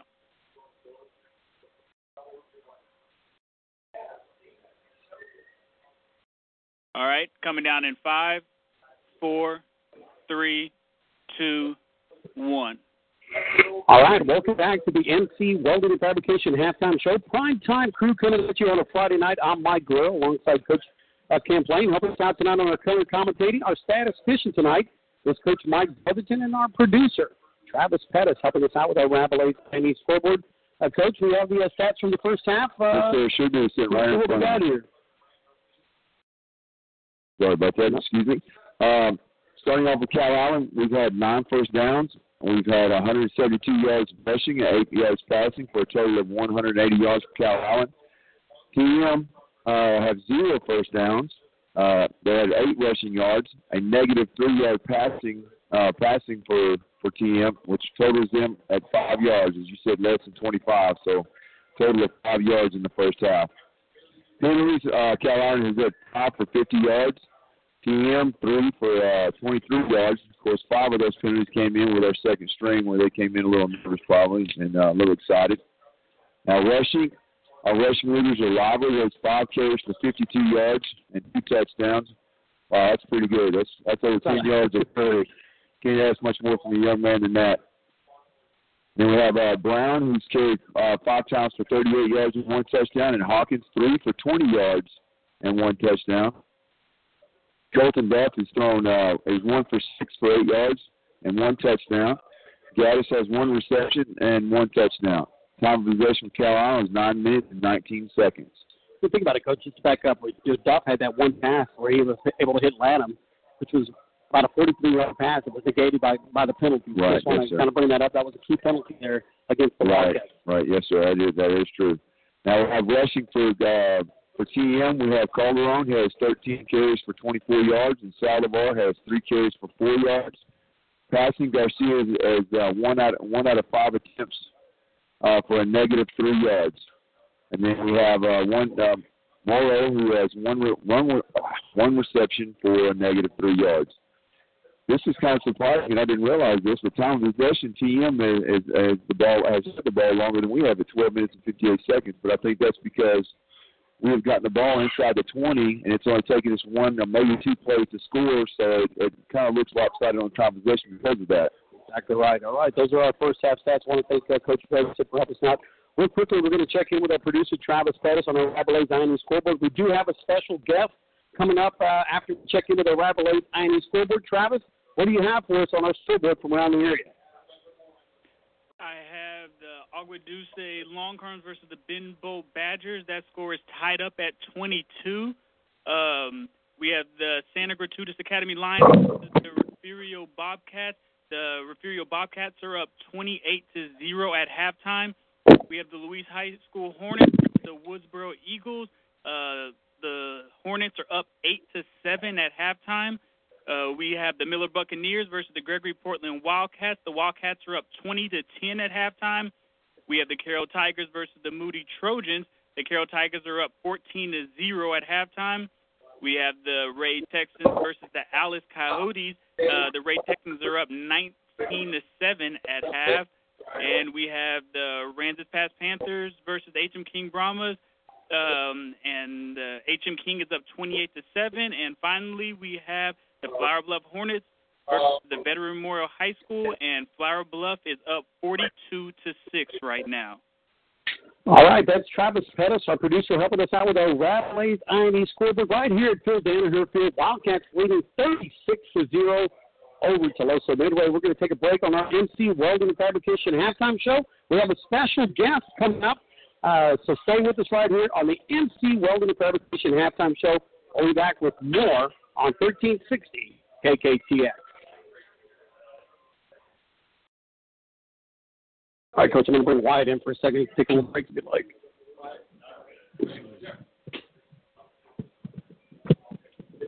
Uh, what's going on, man? Good. How you doing, brother? Good to see you, man. Put that on. Well, we kind of lead you. We got about a minute break here. Can you hear me all right? Yeah. Okay. Say something for me. Say something. Hello, hello, hello. Good, good, good, good. A little bit. How much time we got, Travis? About 30 seconds. Perfect, perfect.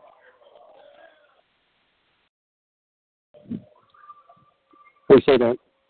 Marauders. New Marauders. Wow. Ooh. Don't call me sir. Mike G. Sorry. Just to have it. Yeah, it's all good, brother. Good to see you. For you too. It's a good view. Pretty tough to see across the field. We usually have a TV monitor. But, Oh, really? yeah, Coach Sneak left it home. Like a 27 inch monitor. And Oh, the guy okay. upstairs again makes it a lot easier. Ah, Plus, we cheat. It's, man, I get to see what I do, man. You're not supposed to see this stuff. All right. Stuff doesn't work. coming down in five, four, three, two, one. All right, welcome back to the uh, NC Welding and Fabrication Halftime Show, coming to you from Phil Danaher Field, Northwest Corpus Christi, as the Wildcats lead 36 to zero over Tuloso Midway.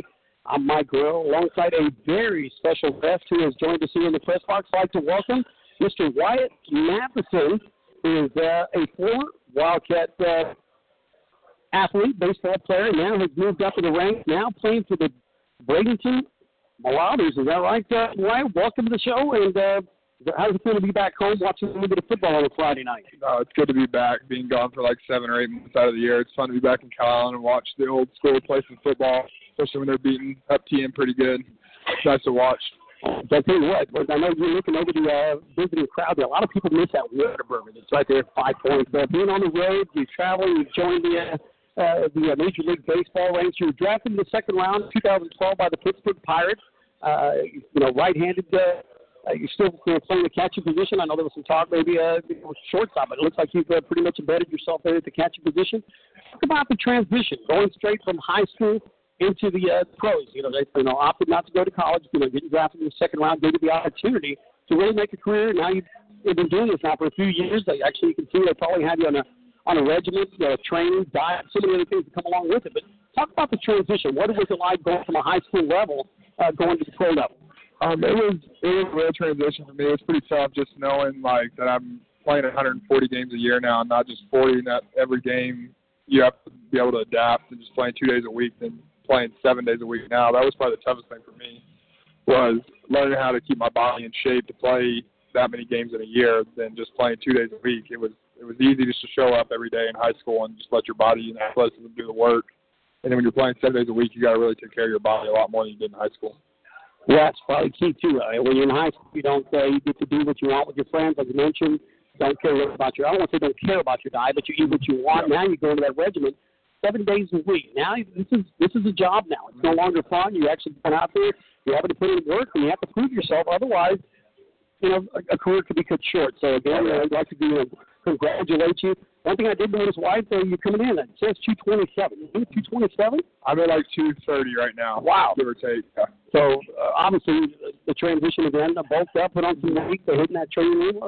What, what is that? They just uh, the diet, a little bit of everything, conditioning. Or? Just a little bit of everything. Just getting a little older, getting a little bit of man strength in me, and just I'm putting on a little weight to be able to have have the strength to hit balls out of hit balls a little harder than you can in high school. I mean, I only weighed about 210, 215 in high school, and after my first year, I realized that wasn't going to be enough to perform at the next level. Because when when I only weighed 215, it was hard to play every single day. My body would break down a little more. I needed a little extra muscle, a little extra body in general to be able to compete for seven days a week every every week. A couple of alumni up in the big leagues. A couple of uh, your uh, friends that have played here in the program. Morgan Brett now with the uh, New York Mets. Rob Zastryzny has made, made his debut a couple of months ago with uh, uh, with the Chicago Cubs. So there's some talented stuff here in the big leagues. Uh, you know, former Wildcat players. And you've got to give credit to Coach Steve Chapman, who this year is going to be inducted into the uh, uh, Texas High School Hall of Fame for, for high school baseball. He's uh, established his program not only as one of the best in the state of Texas, but in the country. I mean, have two coaches here, uh, and Coach Phil Danaher and Coach Steve Chapman, that are two of the best in the country. And uh, talk about the preparation that Coach Lopez and Coach Chapman help you, you know, get accustomed to that help you transition into the major leagues. They were never easy on me, which was the big thing. I never had a break in high school. I mean, I played all four years of varsity, but all four of those years they pushed me to be the best player I could be. And it was easier dealing with coaches when I got to pro ball with the like intensity of the game and stuff like that, knowing that I was getting pushed every day in high school with Coach Chapman and Coach Lopez, never let me have a day off in practice, never let me have a day off in a game, and it helped me transition. That was one of the easier transitions for me was being able to adapt to coaches, being a little sterner, being a little harder. Was with Coach Chapman. He never stopped pushing me, and I, I mean, I give a lot of credit to him helping me get to where I where I am today. Class A, uh, advanced league. You're playing over in the Florida State League. What part of Florida? Can you talk a little bit about the league that you're in and uh, uh, some of the key things you've seen throughout the season? We're in Bradenton, Florida. It's about 30 minutes south of Tampa Bay. It's right across the coast, actually, from Corpus. Um, it's a hot league. It's not a lot of travel, which is the best part. It's only three hours is the longest trip we have to take, but it's hot and it gets real hot. And that's that's, that's my half, first one and a half years there, and it taught me a lot how to learn with my teach my body how to adapt to the hot weather and playing in 100 degree weather every day. We won the whole thing this year. We won the Florida State Championship, so that was that was awesome. Being a part of that and being there all the way to the end was real nice, and being able to win that championship. Coming back home, enjoying some time off here in the summer. Uh, thanks for coming back and joining us. Uh, wish you the best of luck, Wyatt. Good to see you anytime you're in town. Don't hesitate to, to come up and visit with us. Keep us posted on how you're doing. And again, wish you the best of luck, young man, and welcome back to Cal Calallen. Thank you for having me. I appreciate it. All right, that's Wyatt Mathisen, our uh, special guest, second baseman. I'm sorry, uh, where's number 28? Still catching? That's third base. Third base now. Third base. Yeah, I got moved to third base about two years ago because uh, my shoulder, and they wanted me to hit a little more than what I was catching, so I got moved to third, which has been awesome so far. Oh, I got you on a hot corner. Yes, Uh, well, that wasn't bad. You played shortstop in the high Yeah. school. We've seen you behind the plate on the mound. Now you're playing that hot corner on the left side. So uh, 28 is that the correct number? I'm looking sir. at. All right, 28. That's number 28. Wyatt Mathisen, third baseman for the Florida State League. Bradenton Marauders. Again, Wyatt, Wyatt, thank you so much. Anytime you're in town, don't hesitate to come up and say hello. Always welcome in the booth, and it's always good to see you. Best of luck to you, young man. Yes, sir. Thank you. I appreciate it. All right, we'll be back with more Wildcat Phil on 1360 KKTX. Hey, Travis, give me two minutes, buddy. Two minutes, please. Okay. Man, I think it's with our base, man. Yeah, I got moved like two years ago. They just tore my labrum, and I wasn't getting very well catching just because my body was you know they were well. They moved to third. Better than catching. I actually did a little bit now. I'm playing third, not catching. Good, brother. Well, good to see you, man. If you're ever in town, man, don't hesitate to come up. Sure, I will. Don't hesitate to come up. You're welcome. Good luck to brother. Okay, thank you. I All appreciate right, it. good to see you. Yeah, I didn't have. They're, they're,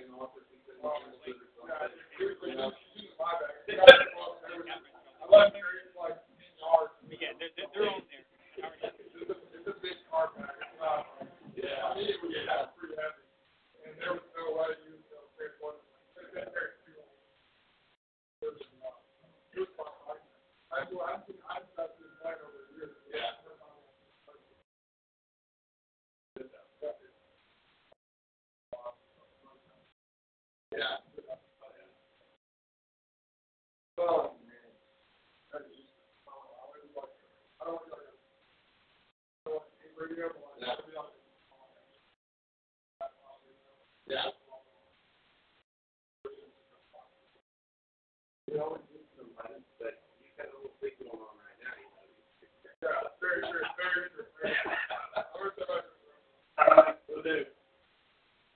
I think he's out here. Yeah, they sitting on the step there, hanging out. All right. Okay. See ya. Appreciate it, bud. You got somebody else with the halftime report? What's the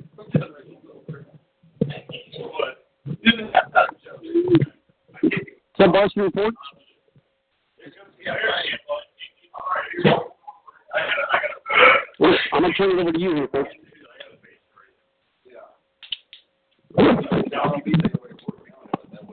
Coming down in five, four, three, two, one. All right, welcome back to the NC Welding and Fabrication Halftime Show. I'd like to thank Wyatt Mathisen for joining us as our special guest. Always good to see, uh, you know, the kids come back to the community. He's a young man that uh, played uh, four years of uh, varsity baseball, and uh, come back home and watch his, uh, you know, some of his, uh, younger brothers uh, here joining us. Uh, the younger Mathisen, uh, uh, you know, standing right in front of us. But again, good to see Wyatt joining us here as a special guest. Now a third baseman for the uh, Pittsburgh Pirates over in the uh, Florida State League, and is uh, home visiting and uh, spending his Friday night out here in Calallen. I'd to thank everybody at home for joining us on a Friday night as uh, we have our coaching staff give us our sub-varsity report. I'm going to turn my headset over to uh, Coach Brotherton, who's going to keep you updated on what's going on around the other uh, area. Coach Camplain also going to help him out on our sub-varsity report here on our NC Welding Education halftime show. Coach Brotherton, help us out. Alrighty, yeah, I wanted to kind of mention the old uh, Mathisen deal there.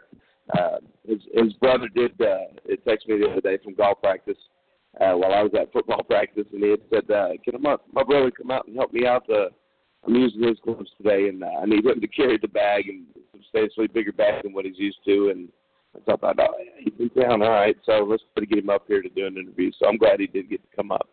Uh, but we're going to move on real quick. I'm going to go through the uh, middle school report, uh, and then Coach Gameplay can kind of go through uh, the upper levels there. Uh, we'll start off first uh, with the seventh graders.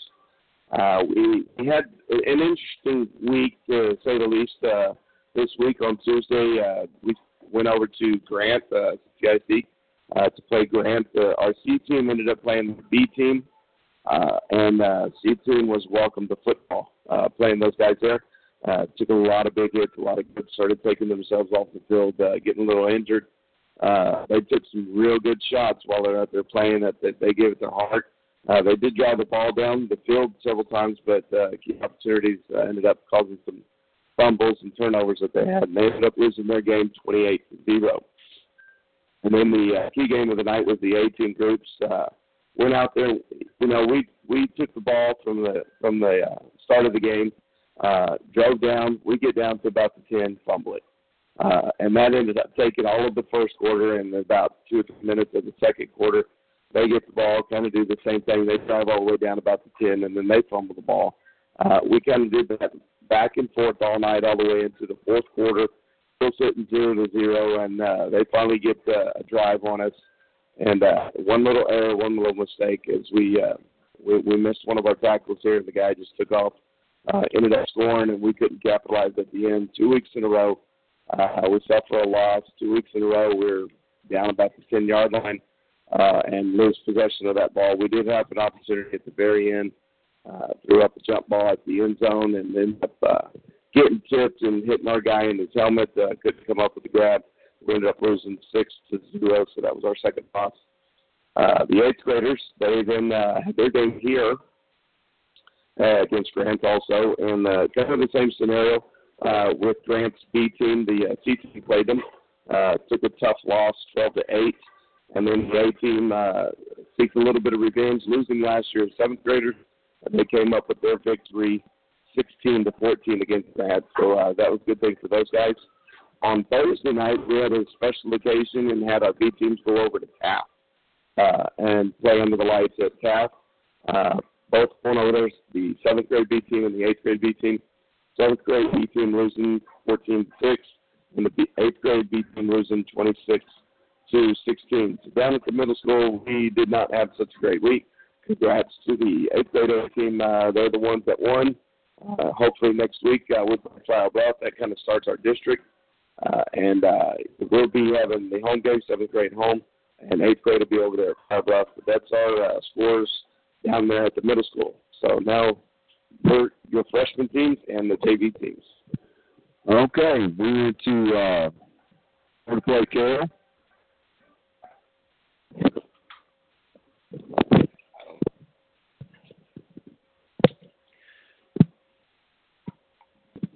Excuse me, it wasn't Carroll. We went over and played TM. I'm sorry about that. I went over and played TM this week. And uh, our freshmen went over there. Last year's eighth graders, they lost that game. It's a pretty tough loss. Uh, we talked about it all week, discussed what we needed to do, took a freshman over there. You could actually tell during the first half, they, they, our guys were a little bit nervous about uh, having lost last year because we we didn't play very well at all in the first half, but we only got down eight nothing. But we uh, talked to them at, at halftime, got them a little pepped up, let them know what we could do and what kind of team they had the ability to be, and we came out and boy, they played a great second half. We ended up winning that game 26 to eight. And uh, we, even though, like I said, the first half was was pretty tough on us, and uh, those young men really showed that what kind of team they could be in the second half, coming back and winning like in the in the fashion that we did. They went over there, and they've been playing really well all week, uh, actually all year, and uh, have, have, they're undefeated as well as our freshman team being undefeated, both at five and zero. And the JV had a great game; they they won 35 to nothing. So it was a great game for them also. Uh, varsity report from last week as far as stats went uh, versus Carroll. Yeah, we covered those already. Oh, yeah, we covered Yeah, them? Well, yeah. No, no need to go over those again. Then everybody knows what happened. Good game against Carroll, 48 to seven. Big win for uh, Calallen. Coach Rosen, how many more wins does Coach down need to to win that, get that record? What is it? Six right now. I believe it's We get we get this one tonight, which it looks like we will. Then we'll be down to five. Um, you you know, it's going to come down it, next week. It's going to come down to it, I think, uh, against Ray.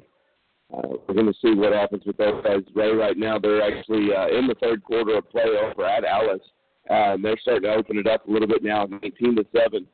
So uh, you know they're if, if they go on to win that game, you know they're going to be undefeated coming right uh, into our game next week against those. And uh, is it GP next week? Uh, and then Ray. Is it GP then Ray? Then Ray. But Ray is uh, the the point. Well, we can't overlook GP, but Ray is the Yeah. opponent that we're really looking at because they're they're playing some good football right now. They are, yeah, they definitely are, and, and you know they're going to be hyped up for us. We we did scrimmage them early in the season. Right. They, Uh, they were tough in that scrimmage. They, They were. They played us real tough in that scrimmage. So we're gonna have to after we you know take care of GP, then that's we're gonna have to really refocus and get ready for that game.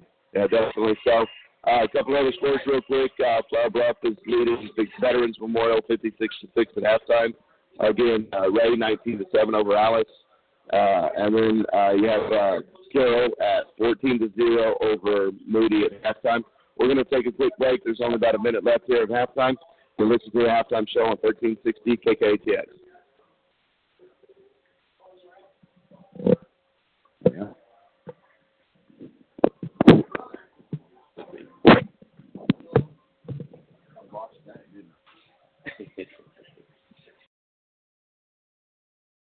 I wasn't expecting to get here. I got fired But last year.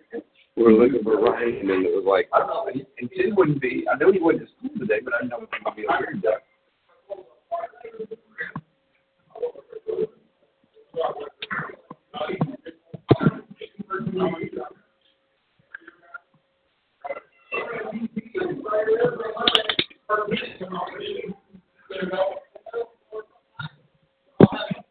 Yeah, that's your first. You got your first. Uh, first yeah.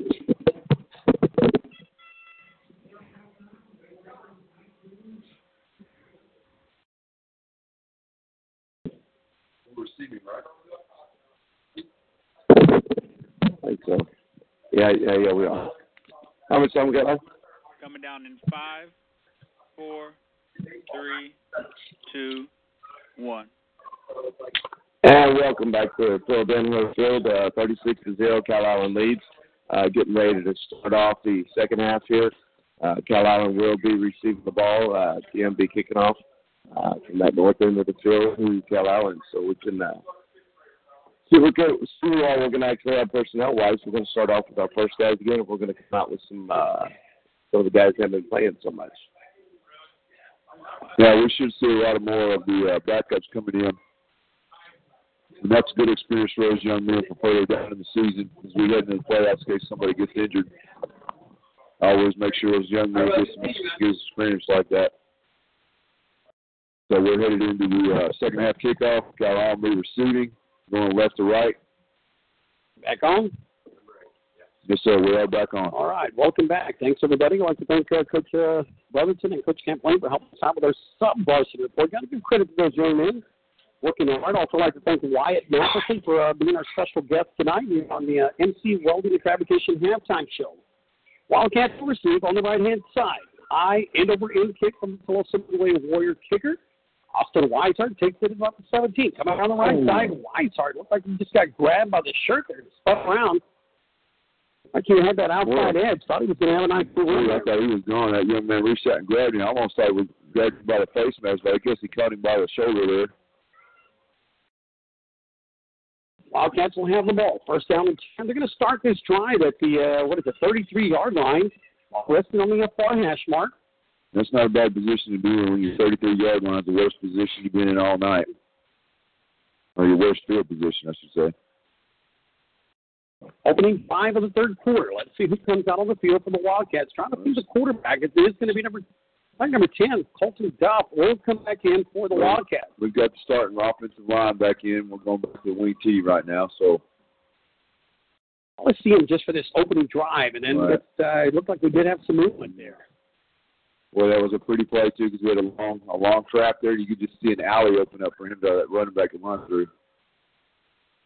So the first play of the third quarter results in a penalty against the Wildcats. Backs them up to five yards. And it'll be first and 15. Have Drew Romero coming in, replacing. Uh, I'm sure he didn't. I can't see the number there. 35. 35. It's uh, Garrett Height. Okay. Garrett Heights, sophomore, that just moved up a few games ago. Great young man, works hard. Just young, come jumped offside there. Ball and carpet. Duff picks it up. Oh, two plays. One of them, Wildcats went backwards on the penalty out on this one. Looks like the quarterback center exchange never took place, and the ball on the carpet. Duff quickly pouncing on top of it, brings up a second down. We'll call it 15. Substitutes in on the game, coach. It's like 44 has checked in as well. That's uh, Brian Juarez.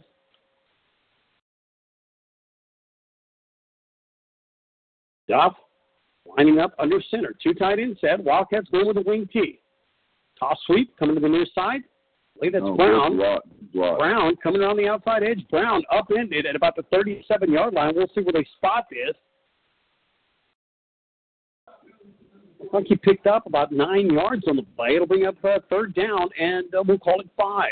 Third and about five. That's that's a good run. Good blocking there. With a little wall down. Bring some guys out to take care of those corner the corner and safety. Gain nine yards. Third down play coming up for the Wildcats. Opening drive of the third quarter. Ball resting. We'll call it the 38. Yard to gain just over the 43. Motioning across the line of scrimmage, Garrett Height. Duff looking, looking Oh, for his wide goodness. receiver. Dropped it in a little late. This is going to be intercepted. Tuloso Midway with the uh, second turnover of the night. Wide receiver was open. Duff just a little late getting that uh, throw and uh, missed that window. And Tuloso Midway is going to have an interception here on the opening drive of the third quarter. Yeah, it was a late decision on Duff's part there. That's just being a young quarterback. Sometimes that'll happen. If he would have looked, he had a uh, his, his motion man did a little bubble and just nobody covered him. They may come back to that play a little bit later on. I wanted to see that. 43 yard line for Tuloso Midway. Best field position they've had tonight. Garcia with a nice little juke there. He actually kind of faked out several uh, defenders for the Wildcats. Garcia will uh, pick up about three yards in the play. We'll call it second down at seven. They were running an option to the right, and, and our defender stepped up, and he just spun around and ran back the backside and gained, gained about three or four yards there. I'd like to welcome a couple of listeners, a longtime buddy of mine, Ernest Flores, uh, tuning us in on 1360 KKTX. I'd like to welcome him to the broadcast along with Gilbert Gonzalez tuning us in on a Friday night. Guys, thanks for joining us on a Friday night. Be safe out there, letting us know they are in town uh, enjoying the uh, island out there. Maybe a big uh, fishing trip tomorrow. Guys, thanks for being with us on a Friday night. Longtime listener, former Northwest Calallen resident, Ernest Flores. Thanks for being with us on a Friday night. Mike, I've had a couple of people ask me what exactly radio station that we're on. We are on 1360 KKTX the remainder of the season. Also on the internet on Cat Eye Radio. In. You can actually call us on our direct connect line. Listen in from your cell phone. The audio comes right to your cell phone. So, a couple of different ways to reach us. We have a Twitter website. Trying to see if I can get maybe I can get Coach Brotherton to find me a student body, uh, some of the kids from the student body to help us out with our Twitter account. We've always had someone kind of update our Twitter during the season. Try to keep you updated throughout the, uh, the year through Twitter. We will be on 1360 the remainder of the season. Fourth down, and uh, we'll call it three to go for the uh, Warriors. They are going for it. This is the best field position they've had of the night. And first man through, number Oh, 36, boy. right there to make the play is Heath Thomas. And Tuloso Midway is not going to pick up the first down, looking for their first down of the night, and it's not going to happen on this drive. Well, that was a very good play from that young man. He, you, you saw that guard and tackle split, open that hole up, and he came in and filled it before that running back even crossed the line of scrimmage. Ask for much better linebacker play than that. Wildcats will take over first down and 10 at the 36 yard line. And that second offensive line's back in now. Duff, I believe Duff, is that still Duff at quarterback? Yes, sir, I believe so. Off sweep over to Alec Brown. Alec going on the right side, following Duff. Has Oh, turns on the he can. Brown, He going around run. the corner, 40, 35, spins around, and he's going to be pushed out of bounds close to the 30 yard line. Nice run there by Alec Brown. Coach Duke and I talked about it last week. They do have some yellow laundry on the field at about Yes, the 45 yard line, but uh, one thing that Coach Duke and I talked about last week, you can just see that Brown has a little extra step, a little extra burst, a little Yes, extra quickness. Something we didn't see early on in the season. You know, we he was nursing that shoulder injury early on, but you just tell that this young man has a, a, a I don't know, maybe his legs have been revived or something. Looks really quick. Yeah, he does have tremendous speed. He's one of the fastest, if not the fastest player we have on our team right now. Well, the uh, penalty against the Wildcat is going to bring it back to the 44 yard line. So what could have been a 30 yard gain, coach, ends up being a penalty against Calallen. It'll be first down and three. I'm talking about, uh, about a 26 yard difference. Uh, the ball was rested on the 30 yard line, and uh, of course, with the penalty, now you're I, I at the missed 44. I missed the call. Did you happen to see? Uh, must, it had to be holding. uh, They both Or holding because we had a little skirmish back here between two players, but I, I didn't see. Oh, we broke the huddle with twelve. Well, no. Oh, no. Line it up. High snap. Quarterback keeper, Duff, lunging forward over the 50. He's going to have the first down. Looks like he's going to be spotted right at the 50 yard line. It'll be a first down for the Wildcat. Red zone replay really works well. That defensive end widened out and and uh, Duff pulled that football and, and gained 10, 11 yards. That's a great read by Duff on there.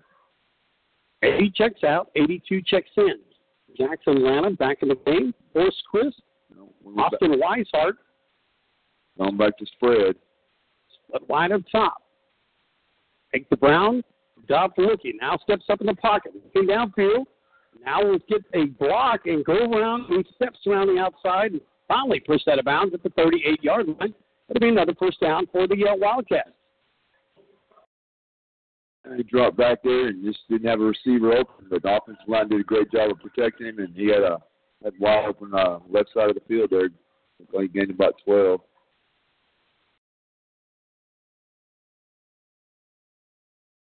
All resting at the 38 on the end near hash mark. Wildcats driving right to left. Second drive of the uh, third quarter for the Wildcats. Opening drive, the uh, interception by Duff. Now this snap gets away from Duff, picking it up, and he's going to be brought down back inside the 45 yard line of the uh, the Wildcat side of the field. Just a snap that uh, Duff had go through his hands, coach. It looked like it would have been a little bit to his outside, but I don't believe he was ready for that because he was he had seen his man in motion. It looked like he glanced over to look to his right, and the ball came right at him. It did hit him in the hands, but he wasn't. It did not look like he was prepared for that. Might have been a little bit early on that snap. Coming up a big second down play for the uh, Wildcats. Shotgun formation. Brown stands to the left of uh, Duff. I'm sorry, that's Lamb who's checking the game. Lamb looking downfield, looking for his wide receiver. Hit him. Nice pass play from Lamb to Weishart. Weishart trying to get around the outside edge. Still on his feet, inside the 20, inside the 15, down to the 10. Well, that was a great play. Had a deep post route. Gage Lamb was able to step back, perfect protection, hit him in stride, and and uh, Watson gained another 20 yards after the catch.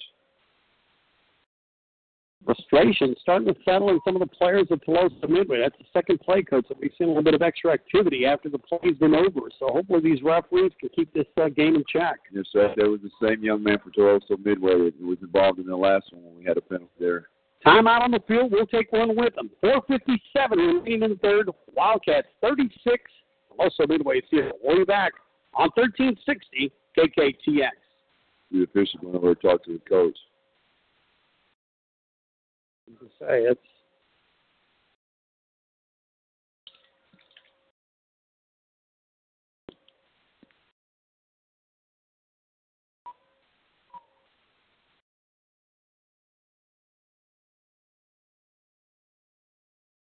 Gage looks pretty good tonight. It's good. well coming back. Those We're going to need him to make a long run.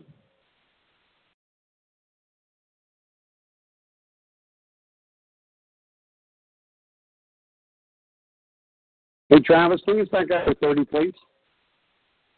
Say it again. Bring us back after 30 seconds. All righty, coming back in five, four, three, two, one. After the timeout, Lamb hands it off to number 40. 40 Brown takes it in. He's going to find the end zone. Touchdown, Calallen on the first play. After the timeout, a 10 yard run by number 40, Alec Brown, and the Wildcats extend their lead 42 to 0 with the uh, point after coming out.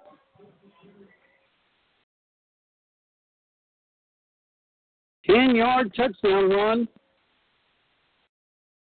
by number 40, Alec Brown. That's some really good blocking by that offensive line. They're doing a great job. Great job of staying low, firing off the ball, and opening up those holes. Contreras, again, beautiful kick from that young man. Extra point is good. Wildcats 43, Warriors 0. Way back on 1360 KKTX.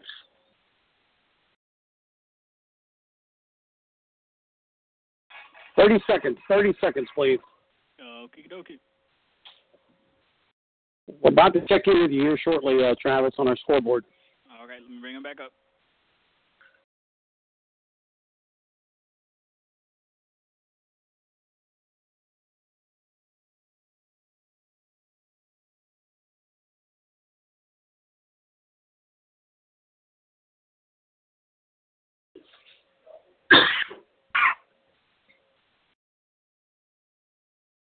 Coming down in five, four, three, two, one. Wildcats extend their lead 43 to 0 over Tuloso Midway. 10 yard touchdown run by number 40, Alec Brown. Wildcats started the drive on the 36 yard line. They marched 64 yards in the end zone. Contreras with the point after. Tees it up at the 40. This one, deep kick, bounces at about the 15. Number 12, the return man. Wow, hit, knocked down quickly. And now you're going to have a late flag coming in for a no sportsmanlike penalty. That one's going to be against Newkirk. Looked like he was initially brought down, coach, and uh, he, like he may have tried to get up. Maybe his knee didn't hit the ground or didn't think. But Newkirk made sure to take him down, and referee thought maybe it was a little excessive. You should have a uh, unsportsmanlike conduct here against Calallen. It's going to be 15 yards against the Wildcats. That's tough. You had a great kick, great play. Uh, young man making down, making a great open field tackle there, and then you get a penalty that gives an extra 15 yards. That's got to play a little smarter than that sometimes. I know it's tough to slow down when you're in the middle of a, of a big play, but you got to play, play smart and use your head. We have a break in the action. We're going to check in with our producer, Travis Pettis, on our Rabelais IME scoreboard. Travis, what do you have for us? In Portland, we have the Miller Buccaneers versus Gregory Portland Wildcats. The Wildcats are up 27 to 10 in the third quarter. We have the Carroll Tigers versus the Moody Trojans. The Carroll Tigers are up 28 to 0 in the third quarter. We have the Ray Texans versus the Alice Coyotes. The Ray Texans are up 26 to 7 in the third quarter. Uh, we also have the Aransas Pass Panthers versus the HM King Brahmas. Uh, the Brahmas are up 28 to 7. And we have the Flour Bluff Hornets up 56 to 6 on Veterans Memorial. Wow. All right, that's Travis Pettis, our producer, helping us out with a Rabelais INE scoreboard. Right here, Phil Danaher Field Wildcats 43 to 0 over Tuloso Midway. Referee having to hustle back, uh, explaining the call both uh, uh, coaching staffs. Uh, Coach Champlain, and now he has to go back and pick up that yellow handkerchief and put it back in his pocket. Yes, sir. He's done a lot of running on that play. A little, little wore out now. First down and two for the Tuloso Midway Warriors. Two tight ends, Ted Garcia works from under the center. Dropping back, looking down for the left-handed passer, looking, the coverage. lively, going right, climbing the ladder, incredible interception by number 21, Philip Lively. He's had a heck of a game. Great play. I mean, perfect coverage. He was right on his inside shoulder. That ball came. He leaped up and grabbed the ties point. You can't play uh, defensive back much better than that. Garcia hasn't thrown too many passes tonight. I believe he's got just as many passes completed to the uh, maroon shirts as he does to the white one. Yeah, I believe that. Yeah, you're right. I think that's his second completion. one to us and one to theirs. And the one to theirs was for negative five uh, or negative three yards. Great interception by the 21, Philip Lively. We're coming back out and spread. Trips to the bottom. single serve to the top. Lamb in at quarterback. That was a great pass to Whiteside. Hit him right in the hands. He just dropped it. And he's usually a pretty sure-handed receiver. He just kind of looked upfield before he brought it in. Uh, second down and 10. Gage Lamb, number eight, has taken over at quarterback. Gage, you know, for being off for the last three weeks, coach, his passes have been spot on tonight. Yes, sir. They sure have. Been very good. Good sign to see. We're definitely going to need him as we go forward uh, with our district run here and uh, hopefully into the playoffs. Lamb, again, pass play, Oh, near pass. and uh, looks like he's going to hit number 10, Colton Duff, his uh, other battery partner, is a counterpart of the quarterback spot. So uh, number 8 connected with number 10. That was that was a great great route, great pass. Uh, Gage dropped back, took his three step drop, put his back foot in the ground, hit that out route, perfect, and about 15 yards. Number 66, Duke Wydell is going to check into the game for the Wildcats. 73 will check out. That's uh, Austin Ochoa. Play clock down to 16 seconds. Wildcats driving right to left. Ball on the near hash mark. Of course, Crisp, lone wide receiver, split up top. Trips to the near side. Weishart motions across the line of scrimmage. The No, bubble screen to number 10, Duff. Duff on the near side. Lunging forward inside the 35. Duff brought down at the 32. That's a nice quick hitter there. Just hit the outside receiver, little screen, let the other two receivers get their blocks. They did a good job of blocking. Another first down for the Cats. Again, Lamb connecting with Duff. That's a little quick bubble screen here to the near side. There was trips lined up to the near side. The quick hit play there and the nice game for the Wildcats. We're going to have the same formation in, on this play. Weishart motions across the line of scrimmage. Handoff. I believe that's Hawkins. He's going to be met at the line of scrimmage. No gain on the play for uh, Hawkins. Uh, we're trying to run what we call 64 there, your backside guard, tackle pull, and kick out and lead up. But I believe our center missed his. He's supposed to block back on that three technique, and he didn't, wasn't able to get there, and he made a good play. Slowing Hawkins down on the call yard, maybe a yard. Well, didn't get anything there. So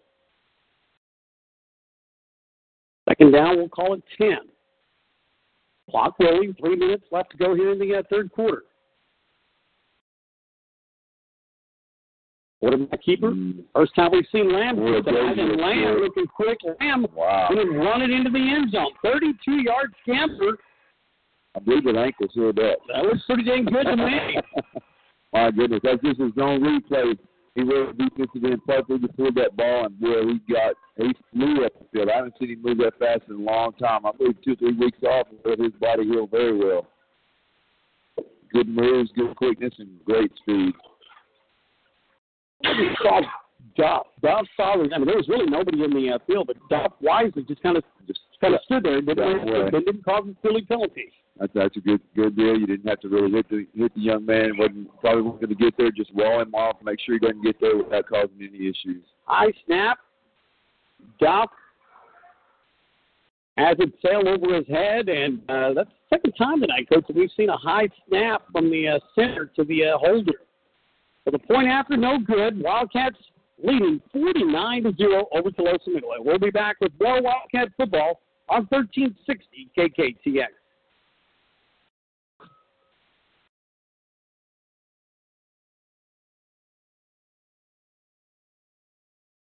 That's something we're going to have to get corrected because that can hurt us big time Yeah, in the playoffs. Oh yeah, we've seen it over the years. So One point could be critical.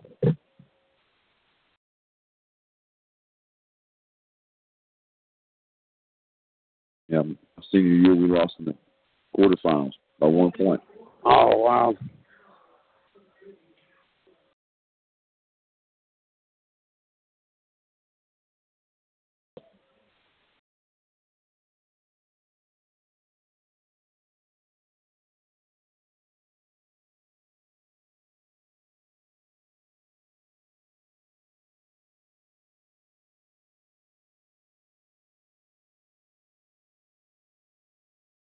Trish has gotten really good at these uh, pooch kicks. Old squib kick. Contreras. This one bounces at the 25. Also midway. Taking the return over the 30 yard line to about the 32. Nice little return there by Tuloso Midway. That time, north and south. Didn't see into that east and west, and uh, Tuloso Midway with good field position. 2.42 remaining here in the third quarter.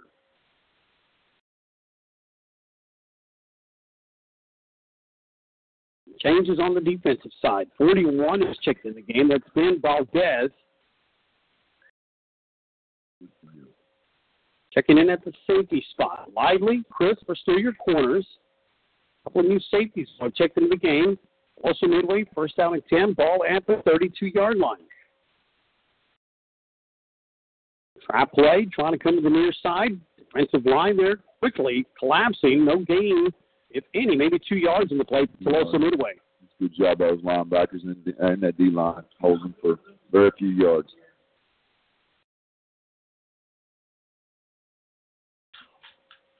Second down, we'll call it eight.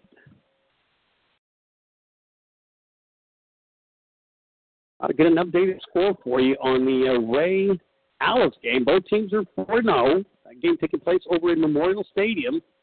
Last score we had, and we'll check in real quick here, looking at our scoreboard on our Rabalais I&E scoreboard.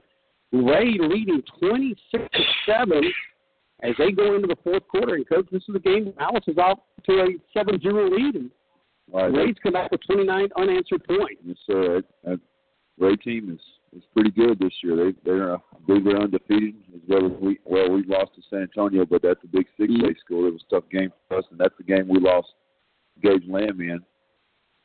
So we uh we've come back and played some excellent football since then. That's going to be a big game for us. But again, we can't overlook GP just because they're not having a very good season. And we've got to make sure we win that one and move on and, and take care of Ray. GP was uh, off to a good start as well. GP with 34 points on the board. They're in the third quarter. They lead 34 to 10 over Miller. That game taking place over in uh, Gregory Portland. Third down and eight. Garcia rolling, looking for his backside, trying to hit his uh, receiver in the near flat. This one's going to be incomplete. Well, it just that our defensive line is not giving even giving him a chance to really set up and, and look for anybody to be open. That time, Forrest Crisp was on over the corner blitz and, and was right in his face. Garrett Hyde, number 35, in on the coverage. Wildcats will send two men deep. 23, Austin Weishart, along with number 32 is Joel Garza. They'll drop back inside their 45-yard line. We may have a new punter for uh, Tuloso Midway. It had number 15. I can't tell who this one is. Number Seven? seven. Number seven now will punt. That's Javier Saldivar. Right-footed punter. This one, uh, end over end punt. Weishart takes it. Tries to get to the outside. Oh, has a wall. got a 35, 40. Trying to get to the outside. Oh. One man to block. But you know, coach, that was a wise move. That young man had his back. He was looking at his back. Right. Picked up his hands. That was number three. Got to give him credit. Right. Uh, Juan Felon. I mean, really Smart play. smart play. I mean, take take take the positive yards and don't get yourself a penalty. Well, young man, I, I, I didn't think he was going to get there, but he laid out and had a hand right on the ankle, and and then Weishart just couldn't couldn't bring his foot forward, so that brought him down. That was a good play by that young man, laying out, trying to make a great effort. What, Austin Weishart, since he's taken over the uh, the return responsibilities, has really changed the uh, punt return game. Yes, sir. He, he's he's one of, again one of our fastest young men. I don't think he's quite as fast as Brown, but boy, he's got some good speed, and he's he can move really very quickly. First down and 10 for the Wildcats. Thomas in at quarterback, hands off over to the left side. Two yard gain for the uh, running back. Uh, looks like number 22 is going to be Zach Hawkins on carry. So number nine, uh, Brent Gomez, senior quarterback, has taken over, also plays linebacker. Give him three yards on the play, second down and seven. Under 25 seconds here to go in the third quarter. Not sure if the Wildcats get this play off. May get it off. They are coming up to the line of scrimmage. Two tight end set. Wing T formation for the Wildcats. Ten seconds remaining here in the third quarter. Brent Gomez under center. Oh, bumps into his running back. Gomez is going to be brought down for a loss back to the 35. That's going to be the end of the third quarter. Wildcats 49, Tuloso Midway 0. We'll be back on 1360 KKTX.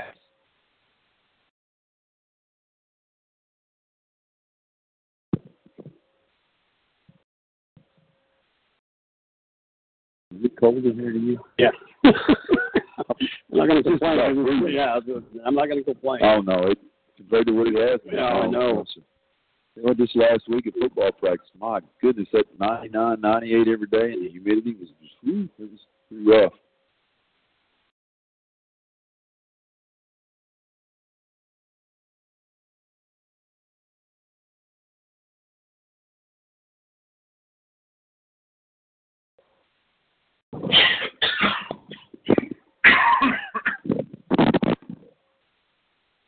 How much time, Travis? 15 seconds. I'm sorry, 15? 15, yes, sir. Okay, good. I'm going to start talking. Yes, sir. Brent Gomez under Oh. center. Dropping back, looking for his wide receiver, dumps it off to number Oh. 35, incomplete. That pass intended to Garrett Hyde. Gomez had him open, just uh, uh, underthrew him, and it was just a tough pass for Hyde. As uh, the Wildcats, after the uh, change of, uh, we've changed into the field. We're into the fourth quarter, first play of the fourth quarter. Brent Gomez trying to connect with his uh, running back, Garrett Hyde, out of the backfield, kind of a little wheel route, and uh, just wasn't able to connect with him. To bring up a fourth down and 13. One of those situations, coach, you're too far to kick a field goal, but they're too close to punt. So the Wildcats look like they're going to go for it. Right. Yeah, that was that same play we saw earlier where they, they threw it back through with a reception, but this time they just saw their back out there wide open, but just a little short on the pass. Hand off. Hawkins. Hawkins coming around the right side. He's going to be brought down at the 33. So Tuloso midway.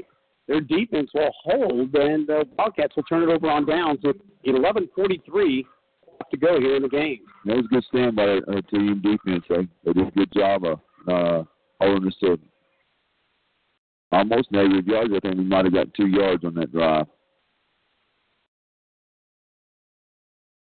11 minutes, 43 seconds.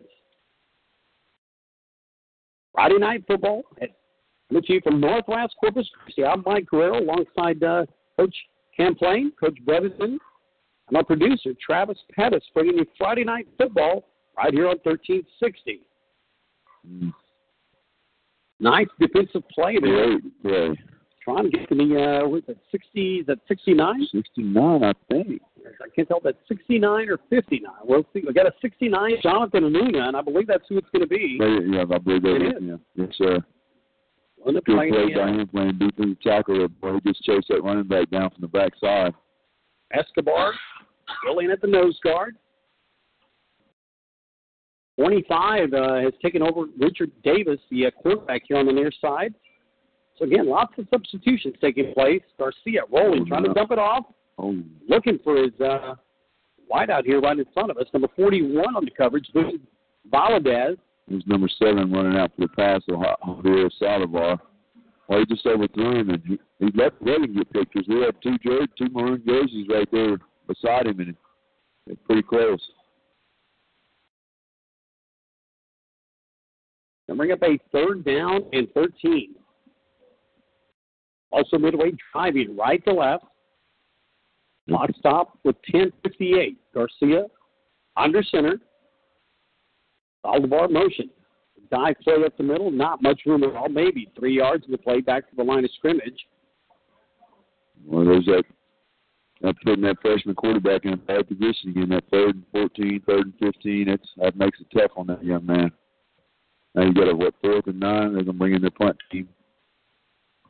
If Weishart will come back in uh, to field the punt, Wildcats may not send anybody back deep. Nobody. No, I don't think they will this time. I think they're just going to let them plant and then uh, see if they can't put a drive together. Long drive. Oh, snap. Oh, fake Punt. punt. Coming over to the near side. That's going to be a tough play. And Oh, my goodness. No, that is close. That's Saldivar, I believe, uh, who's punting. No, yep, it is number seven. Number seven, Javier Saldivar tried to run that fake punt to the left there, and he only gained about what five yards maybe, and they needed about nine to get a first down. So it was a short field. Was that a? You think that's a design play, or is that something Saldivar did on his own? Down forty-nine to zero on your your side of the field. I, Well, well, if you watch the blocking scheme, they tried to wall down this side. So to me, it looked like they were actually trying to run that fake.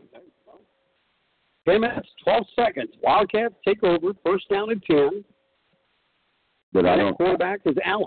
At forty-nine to zero, I guess you don't have anything to lose trying that. But I don't think I'd want to give our offense another short Right. field like that at thirty-five yards. all over the carpet. Mm.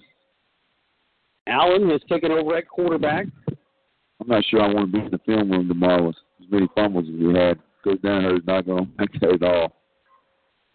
That's a couple of high snaps on the uh, extra points. Yes, We've had a couple of quarterback center exchange fumbles that have been on the carpet. So, you know, you're up 49 to 0, Coach. Right. But anytime you can watch film and still find areas of improvement is always a good sign. But again, not something you want to be in the film room about tomorrow morning. Those those are things that, that we follow. And again, another fumble on the snap. So that's that's something that you cannot do when you're playing a team that they can play with you a little bit, especially as we get into the playoffs. Those those fumble snaps can really hurt you in a in a close game. I know if you saw Sam there. As soon as the ball was snapped, Sam almost launched the center to be able to try to jump on the ball. Right. He, he had to.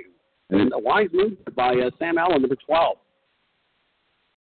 Looked like he might have even pulled out a little early, trying to trying to get back away from the center. For might have been a pass play of some kind because he was trying to get out from under center pretty quick.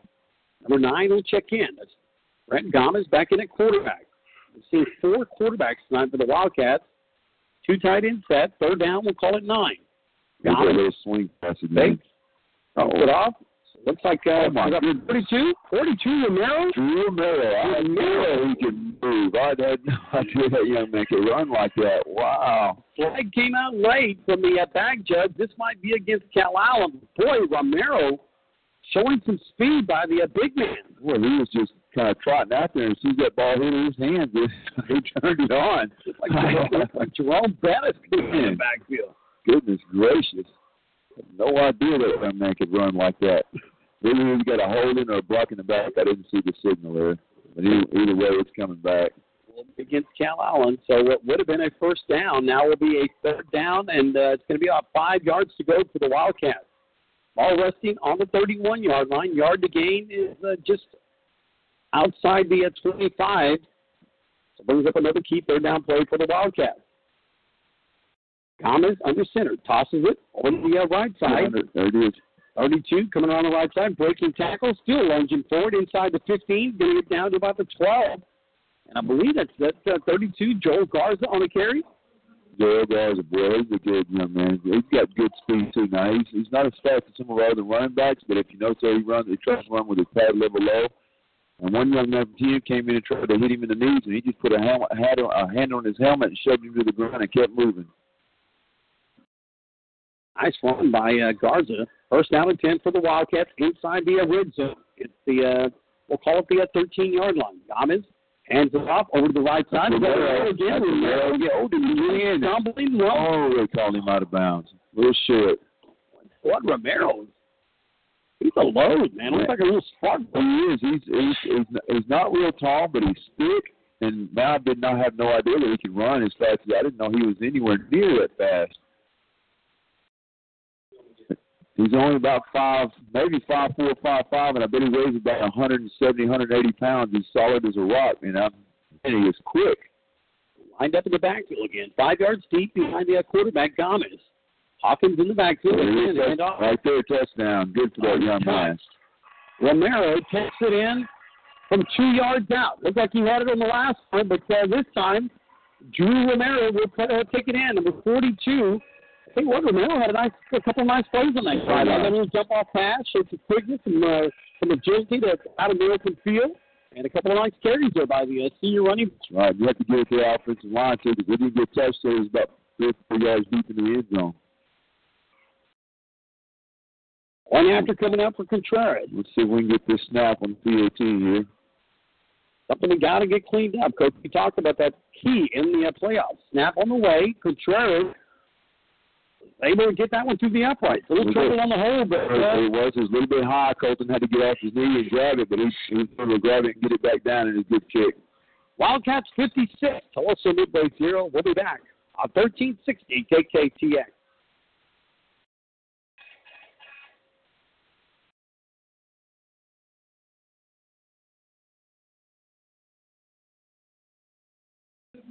Yeah, how we doing on the um, on the commercial spots? Um, We're we're on track.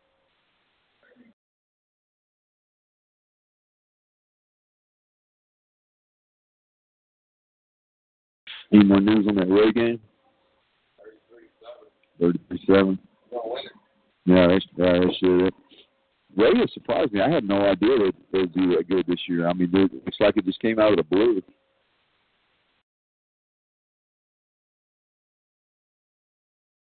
We're going to start talking, Travis. Okay.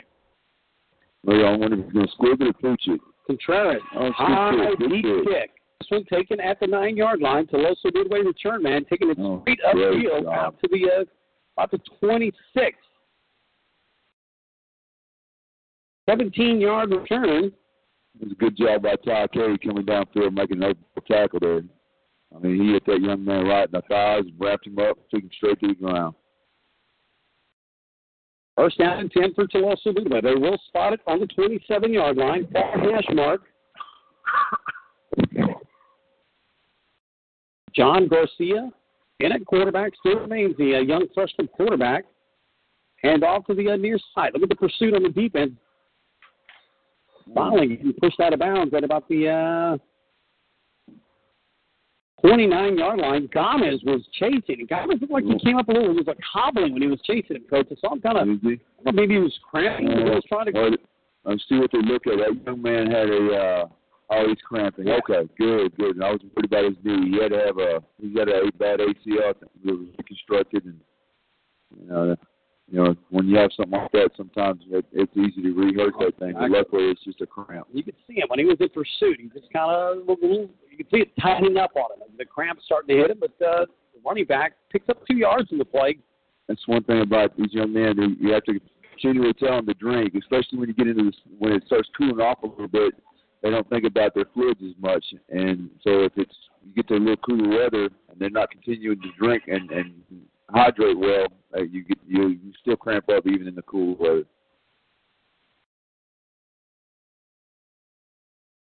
All resting at the uh, we'll call it the uh, 29 yard line. Six minutes, 51 seconds remaining. The Wildcats next week will travel to Gregory Portland, take on the uh, Gregory Portland Wildcats.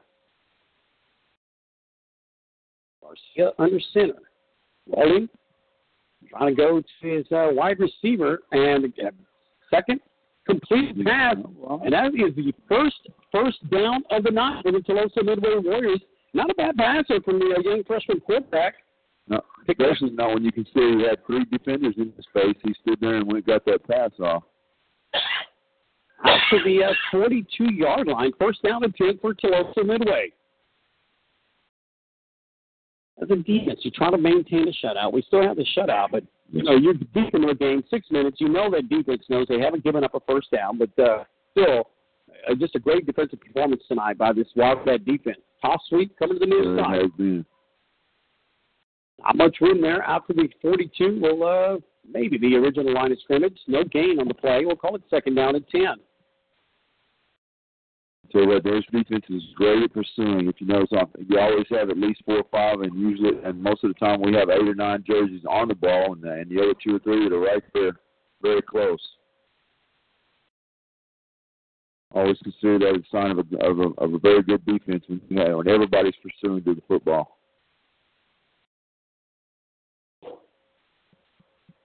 Second down, we'll call it 10. Clock rolling, 5 minutes, 20 seconds remaining in the game. The uh, Tuloso fans making their way to the parking lot. Dive play up the middle, not much room. Coach, uh, looking on the sideline, you know, you see some of these players getting some much needed rest. You can see number seven, Lawrence Mann. Uh, some of the other key defenders, Broaden over to the left side, 45. But looking right here at about the 40, what is it, the 47 yard line, looking at number 53. We talked about this young man. He's had a great season. Kanisi Lamadi, I believe is how we pronounce his name. He's standing next to number 84, Tristan Soto. And it's just a, he is literally head and shoulders above Soto. He looks like a giant. He really does. He's, I he's said, looks like a door. He's about six four, six five. He's a good sized young man. Plays great defensive tackle position for us. High snap. Flor- uh, Garcia, nice job of uh, picking it up, looking downfield. Now he's going to keep it. He'll step out of bounds, turning a uh, negative play into a positive. It's a great play by young man. That ball went over his head. He, he got to put a, he was able to get a hand on it. When it hit the ground, he got a lucky bounce because it bounced right back up to him, and he just took off with it. able to get to the edge. Here comes TM's punt team once again. Then you had number seven, um, Saldivar here, Saldivar back there trying to punt the ball. Last time Saldivar tried the uh, fake punt. See what he does this time. We're looking at about fourth down and six, And, I don't uh, think they'll try that again. nobody back deep for the Wildcats. Snap on the way. Low snap. Saldivar right-footed punt. It's a low punt. Doesn't take much of a roll for the Warriors. Ball's going to stop at the 28-yard line. We're going to take a quick break. We'll be back with more Wildcat football on 1360 KKTX. Just give me a 30 second, Travis. How are we doing in the commercial spots? We're Sitting doing good. chilling, man. Um, I've been cold like this a long time. there's one more break and then an extra break. Okay, then we should be good. There's four minutes left in the game. I want to check in here shortly with you for the uh, scoreboard, so be ready. Okay, okay. I'll pull them up. 30 seconds only.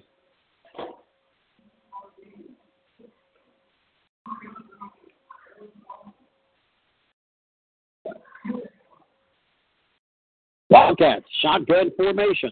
Ball on the ground. Again, is that Allen? I believe so. I believe it is Allen. Allen working his way up the field. That one, I, Coach, I think he may have just dropped that one. Looks like he, well, he started reaching down for his foot like he was cramping up. And maybe one Gomez is not in there because he's cramping up right now. Six yard gain on the play. We'll call it second down and four. Wildcats starting to drive on the 35 yard line. Driving from uh, left to right. Four wide receivers. Soto, I can see, is in the game, split wide up top along with 33, Jared Pettis. And off Hawkins. Hawkins going on the left side. And a front line for uh, Tuloso Midway. He's done a decent job tonight, Coach. They've uh, really clogged up the middle. They have. They've done a good job. That was a nice little play there by the nose guard. He was able to flow down the line of scrimmage, make a good hit, keep it to a short game. We only got we got about third and one, maybe two. For us, I call it a long one. Allen in at quarterback. Where's number 12? Junior quarterback, also playing strong safety. He is a star, uh, starting strong safety. I know it's it's a tough game for TM, but this is kind of good for Calallen because we were able to get all of our Hawkins breaking tackle. Hawkins at the 40, 35, 30. One man to beat. Hawkins is going to be brought down inside the 10. Got to give credit to that young man from Tuloso Midway, never giving up. Now he's cramping, going over to the sideline coach. But I thought Hawkins was going to take that to the house. Too. He had a he had a good chance to run that all the way in. That young man TM has some good speed because he ran him down in a hurry. Sure did. And he actually said he's actually cramping going over to the sideline. Hawkins had a big hold, took it up, and I tell you what, I thought he was going nothing but green grass in front of him. One man to beat, and uh, the Warrior defender was able to pull him down. Timeout taken by Cal We'll keep it right here as uh, Hawkins. He's got to be approaching probably you know easily 70 yards, maybe 70 yards. Pretty close. Big run there. I had to be close to it. Coach, that about a 50 yard run, maybe? At least 50 because we were at the, about the 38, 39 yard line, and he ran it down to the seven. So third it was a third down and one on the play, long one we had just called it, and found a big gaping hole on the left side. Coach, I believe that's the uh, we've had some of the substitute players on the offensive line so opened up a nice hole there for uh, for Hawkins. now I was saying that this is some really good experience for those young men, those backups that where we, when we need them, if somebody goes down, they'll they'll be able to step in and do a, do a good job for us. Derek Rojas in on the game on the right side, 65. Also is a Chris Cryer. Like, is that 50 in its center coach? I, can't, I, I believe so. I can't make it out 60. I think that's so. Uh, 60. Noah Galindo. Okay, that that would be Galindo then, number sixty. Gomez under center. And off Hawkins. And again, there's that defensive line for Tuloso Midway, just getting that penetration and really being disruptive. It's going to lose a couple of yards in the play up to the uh, 10 yard line. Those numbers are hard to see for TM. It's Very. hard to call a name. out. I know it's that right side defensive tackle made it made, made that play right there, but just cannot see those numbers. A white uniform and almost like a gold number. The gold type number just doesn't. You can't hardly see it. It's not outlined in anything. If they had like a black outline around the gold number, it'd make it a lot easier to see. Coach Brotherton, I actually, Coach Brotherton said that at the beginning of the game. Under center, toss sweep right side. Hawkins trying to come around the outside, has the ten, oh. has the five, trying to get inside. Did he get across? Well, it's, He yes, got it. he did. Good for that young man. He deserved that after that long run. 10 yard touchdown run with 1 minute and 30 seconds remaining in the game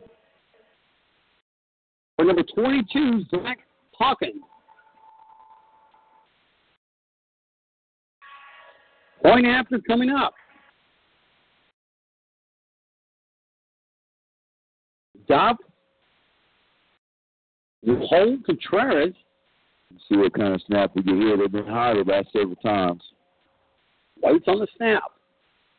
Snap on the way. Good snap. Contreras approaching. Nice kick from Contreras.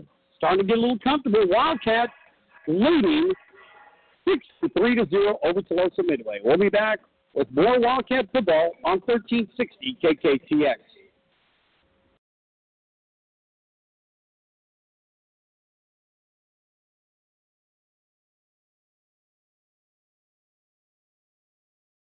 It is cold.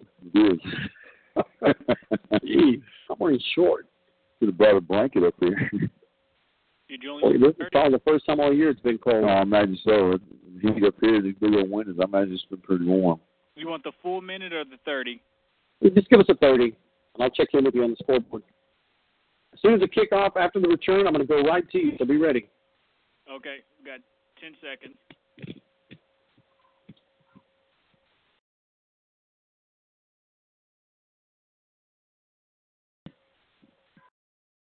Coming down in five, four, three, two, one. Contreras, low kick. This one's taken at the 16 yard line. Tuloso Midway coming upfield. This one is going to be returned about the 32 yard line. Number 20, Devin Newkirk, along with number 32, Joel Garza there to make the tackle for the special teams. Under, uh, we've got a minute and 23 remaining here in the game. Some valuable playing time for these backup players for the Wildcats. As uh, after the play, we're going to check in with our producer here shortly, Travis Pettis, on our Rabalais I&E scoreboard. Try to get some scores from around the area real quick for you. First down and 10 for Tuloso Midway. They'll start this drive on the 32 yard line. Handoff. Would be running back. He's going to be met in the backfield. He's going to lose about four yards, coach, back to the 30. He is. And if you notice, you'll see we had nine players. And this is we have backups in on defense now. A few of them. We had nine players in on that tackle and in that pile. That's what you want out of defense. You want as many players around that football as you can get. Let's check in with our producer real quick. Uh, Travis, what do you have on our Rabalais I&E scoreboard? Starting out in uh, Portland, we have the Miller Buccaneers versus the Gregory Portland Wildcats. The Wildcats are up 43 to 10 over the Miller Buccaneers. Move over down to Alice. We have the Ray Texans versus the Alice Coyotes. The Ray Texans are up 33 to 7 in the fourth quarter. Next up, we have the HM King Brahmas versus the Aransas Pass Panthers. The Brahmas are up 35 to 14 over the Panthers. And next up, we have the Flour Bluff Hornets versus Veteran Memorial High School, and Flour Bluff is up 63 to 6. And then we also have a final between the Carroll Tigers and the Moody Trojans. The Carroll Tigers were able to win 35 to 7 over the Moody Trojans. All right, that's uh, Travis Pettis, our producer, helping us out with our Rabalais I&E scoreboard. Escobar coming off the field, coach, and you can see he's kind of nursing that left shoulder, kind of having the training staff look at it as uh, he's being looked at. The clock will expire. We have uh, the final. Calallen 63 to 0 over Tuloso Midway. I'm trying to what number 44. Did he lose his mouthpiece out there, maybe, coach? It looks like uh, Brian Watt is trying to find something. But uh, both teams will shake hands across the field. We'll come back with the Rabalais I&E postgame show. The final, Calallen 63, Tuloso Midway 0. We'll be back on 1360 KKTX.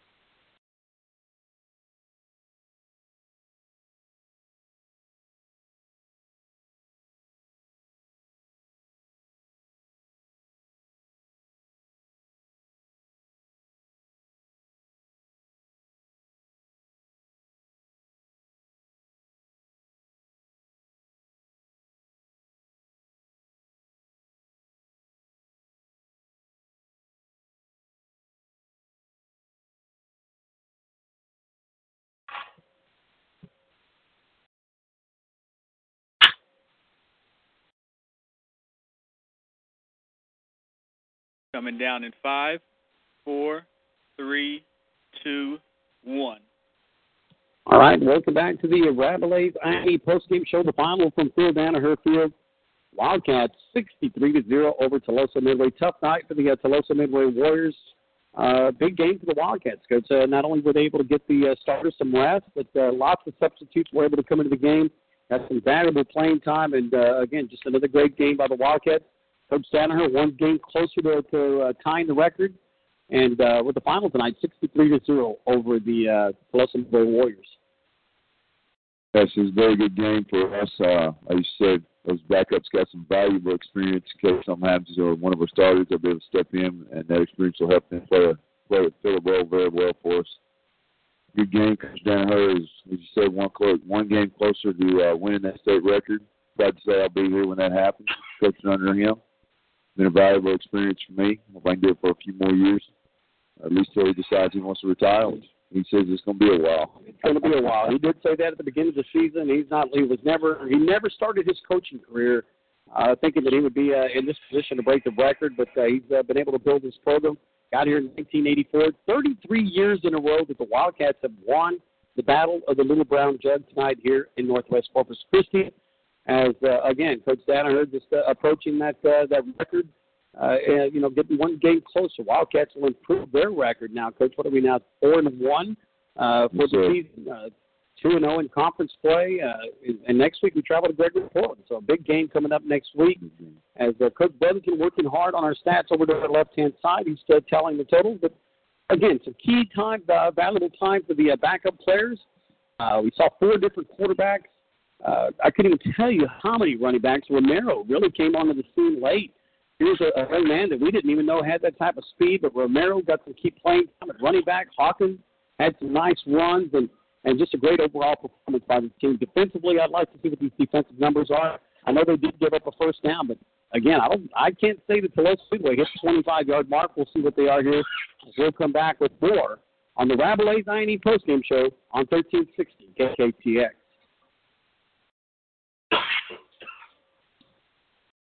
Somebody turn that air conditioner off. I know. a window or something. After we come back from this break, there's only two left. Okay, good. Oh, that'll be perfect. We'll do our stat. Two more one minute breaks, or just two more commercials in general. Um, we're going through this one. You'll say bye. You'll come back, and then that'll be the last one. Very good. So we'll do our stats. I'll send it back to you. Come back. We'll close it out. Okay. Perfect.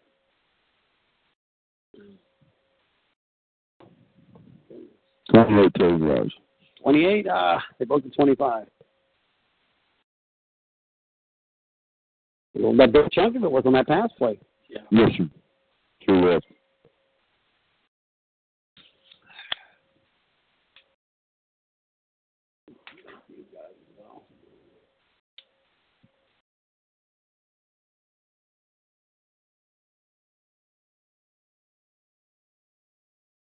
Coming back in five, four, three, Thank you. two, one.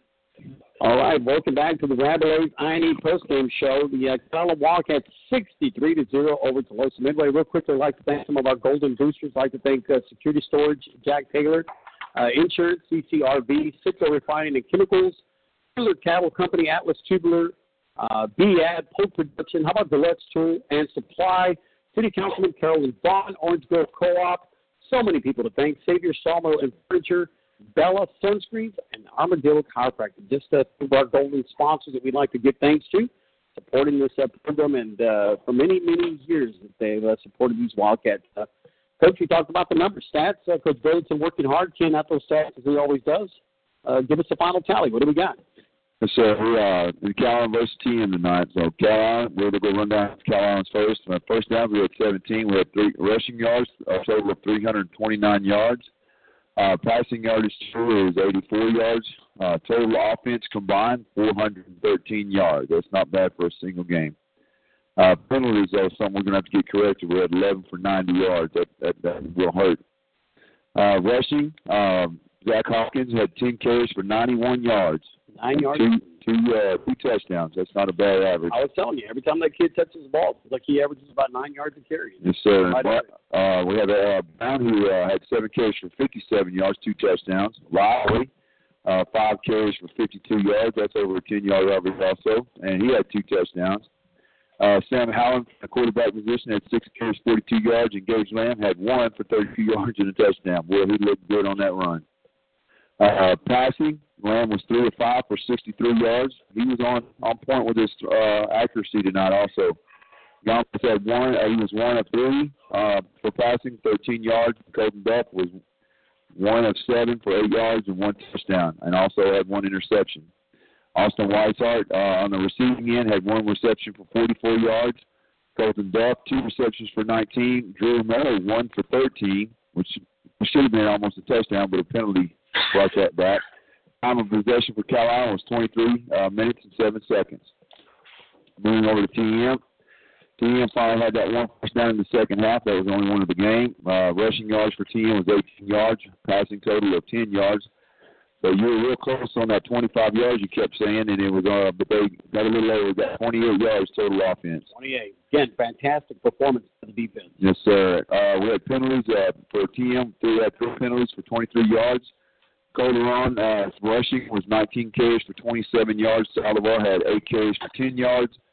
Uh, that freshman quarterback, boy, he was under pressure all night, but he, uh, was able to get two out of nine passes completed and had a total of 10 yards, but he threw two interceptions. You had Turner for uh, TM had one reception for 13 yards, and Morrow had one reception for negative three yards. His time possession TM was 24 minutes and 53 seconds. So you see the defensively had a great game. Great game by that defense. Coach Campbell always prepared, and you know it, this has been two consecutive weeks that we've seen this uh, type this style of offense. And last week, Carroll now has incorporated this uh, uh, nasty spot uh, Slot two, yes, spot sir. Type offense. You know, misdirection. Uh, you saw it again tonight. Uh, I don't know what GP's running now. GP uh, has a new head coach as well, so we'll hopefully uh, the Right. scouting guy, the guys that are scouting, will come back with a good report tomorrow. But you know, coach, this uh, this is a defense that uh, Coach Campbell is, is very well prepared. for. We've seen this type of de- uh, offense for many years, and uh, something that he prepares the boys, gets them ready. They they uh, maintain their gaps, play their lanes, uh, stay outside containment. And the one thing they're doing, coach, is they're tackling well. They're uh, Right. they, they're good in there. They're swarming. You talked about it. How many times did we see nine men on the pile? I mean, Right. They are really swarming. Uh, Got to give credit to those front guys, uh, uh, In- uh, uh, Escobar, uh, Liamati, uh, you know Rodriguez, all those guys in the trenches, uh, doing a great job on the defensive side. The final for the Wildcats, 63 to zero over Tuloso Midway. We'll check in um, one last time on our scoreboard, and then uh, we'll come back check on our scoreboard. We'll close things out. You're listening to the uh, Rabalais I&E postgame show. We'll be back with more Wildcat football on 1360 KKTX.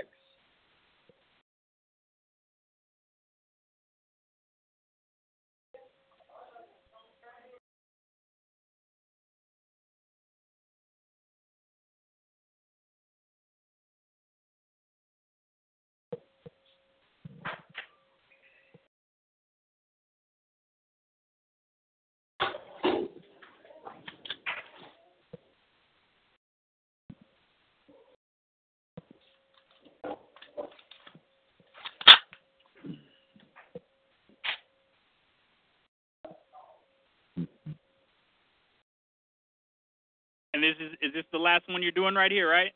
Yeah, I'm going to come back, bring it back. I'll check the scoreboard real quick. I'm just going to give the local scores off my app, and then we'll close it out. Did we get all the commercial spots in? Yep. Awesome. Good job, man. Appreciate your help on the scoreboard. It's all good. You're going to be you're going to be working next week. No, I won't be working next week. Okay. Appreciate your help, man. Oh, it's all good. And are you doing the scores or am I doing the scores? Um, I'll do the, the local ones, and I'll let you do the uh, the surrounding area. I'll do the district ones real quick. So be ready. Know what? I'm going to let you do it. Okay, you just want me to do all of them? Yeah, I'm going to. I'll send it to you here shortly. Okay.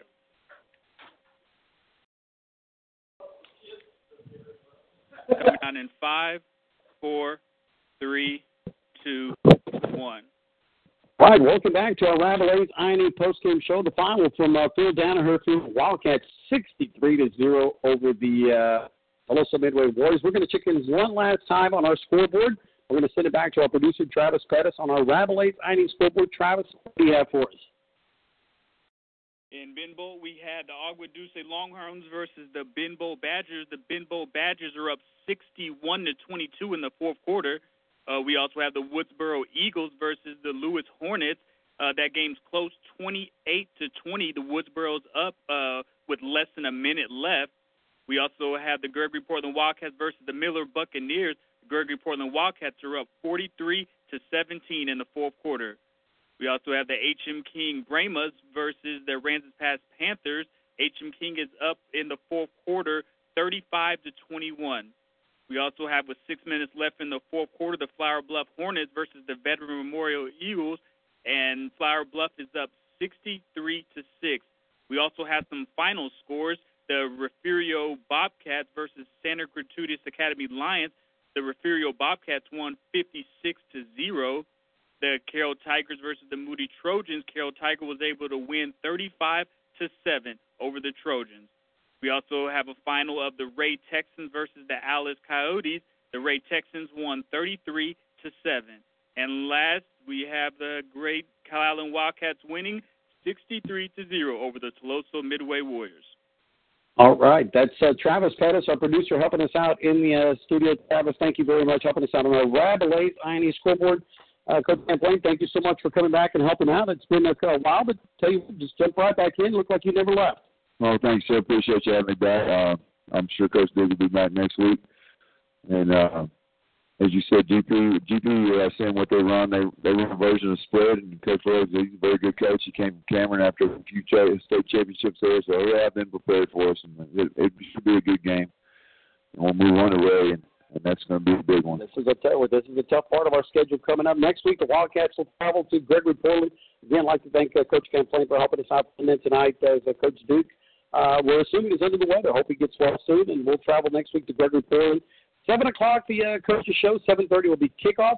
I'd like to thank our uh, producer uh, Travis Pettis, our statistician Coach Mike Brotherton, our color commentator again Coach Champlain. I'm Mike Guerrero. The final, Calallen Wildcats 63 to zero over Tuloso Midway. Have a great weekend. Good night. God bless. We'll do it again next week. All right, Travis. Thank you much, buddy. Are you're welcome? You have a good night. All right, for the listeners on the World Wide Web, thanks for being with us on Cat's Eye Radio. Make sure you tune in next week. We'll do it again next week on Friday night. Good night. God bless. Do it again next week. Have a good weekend.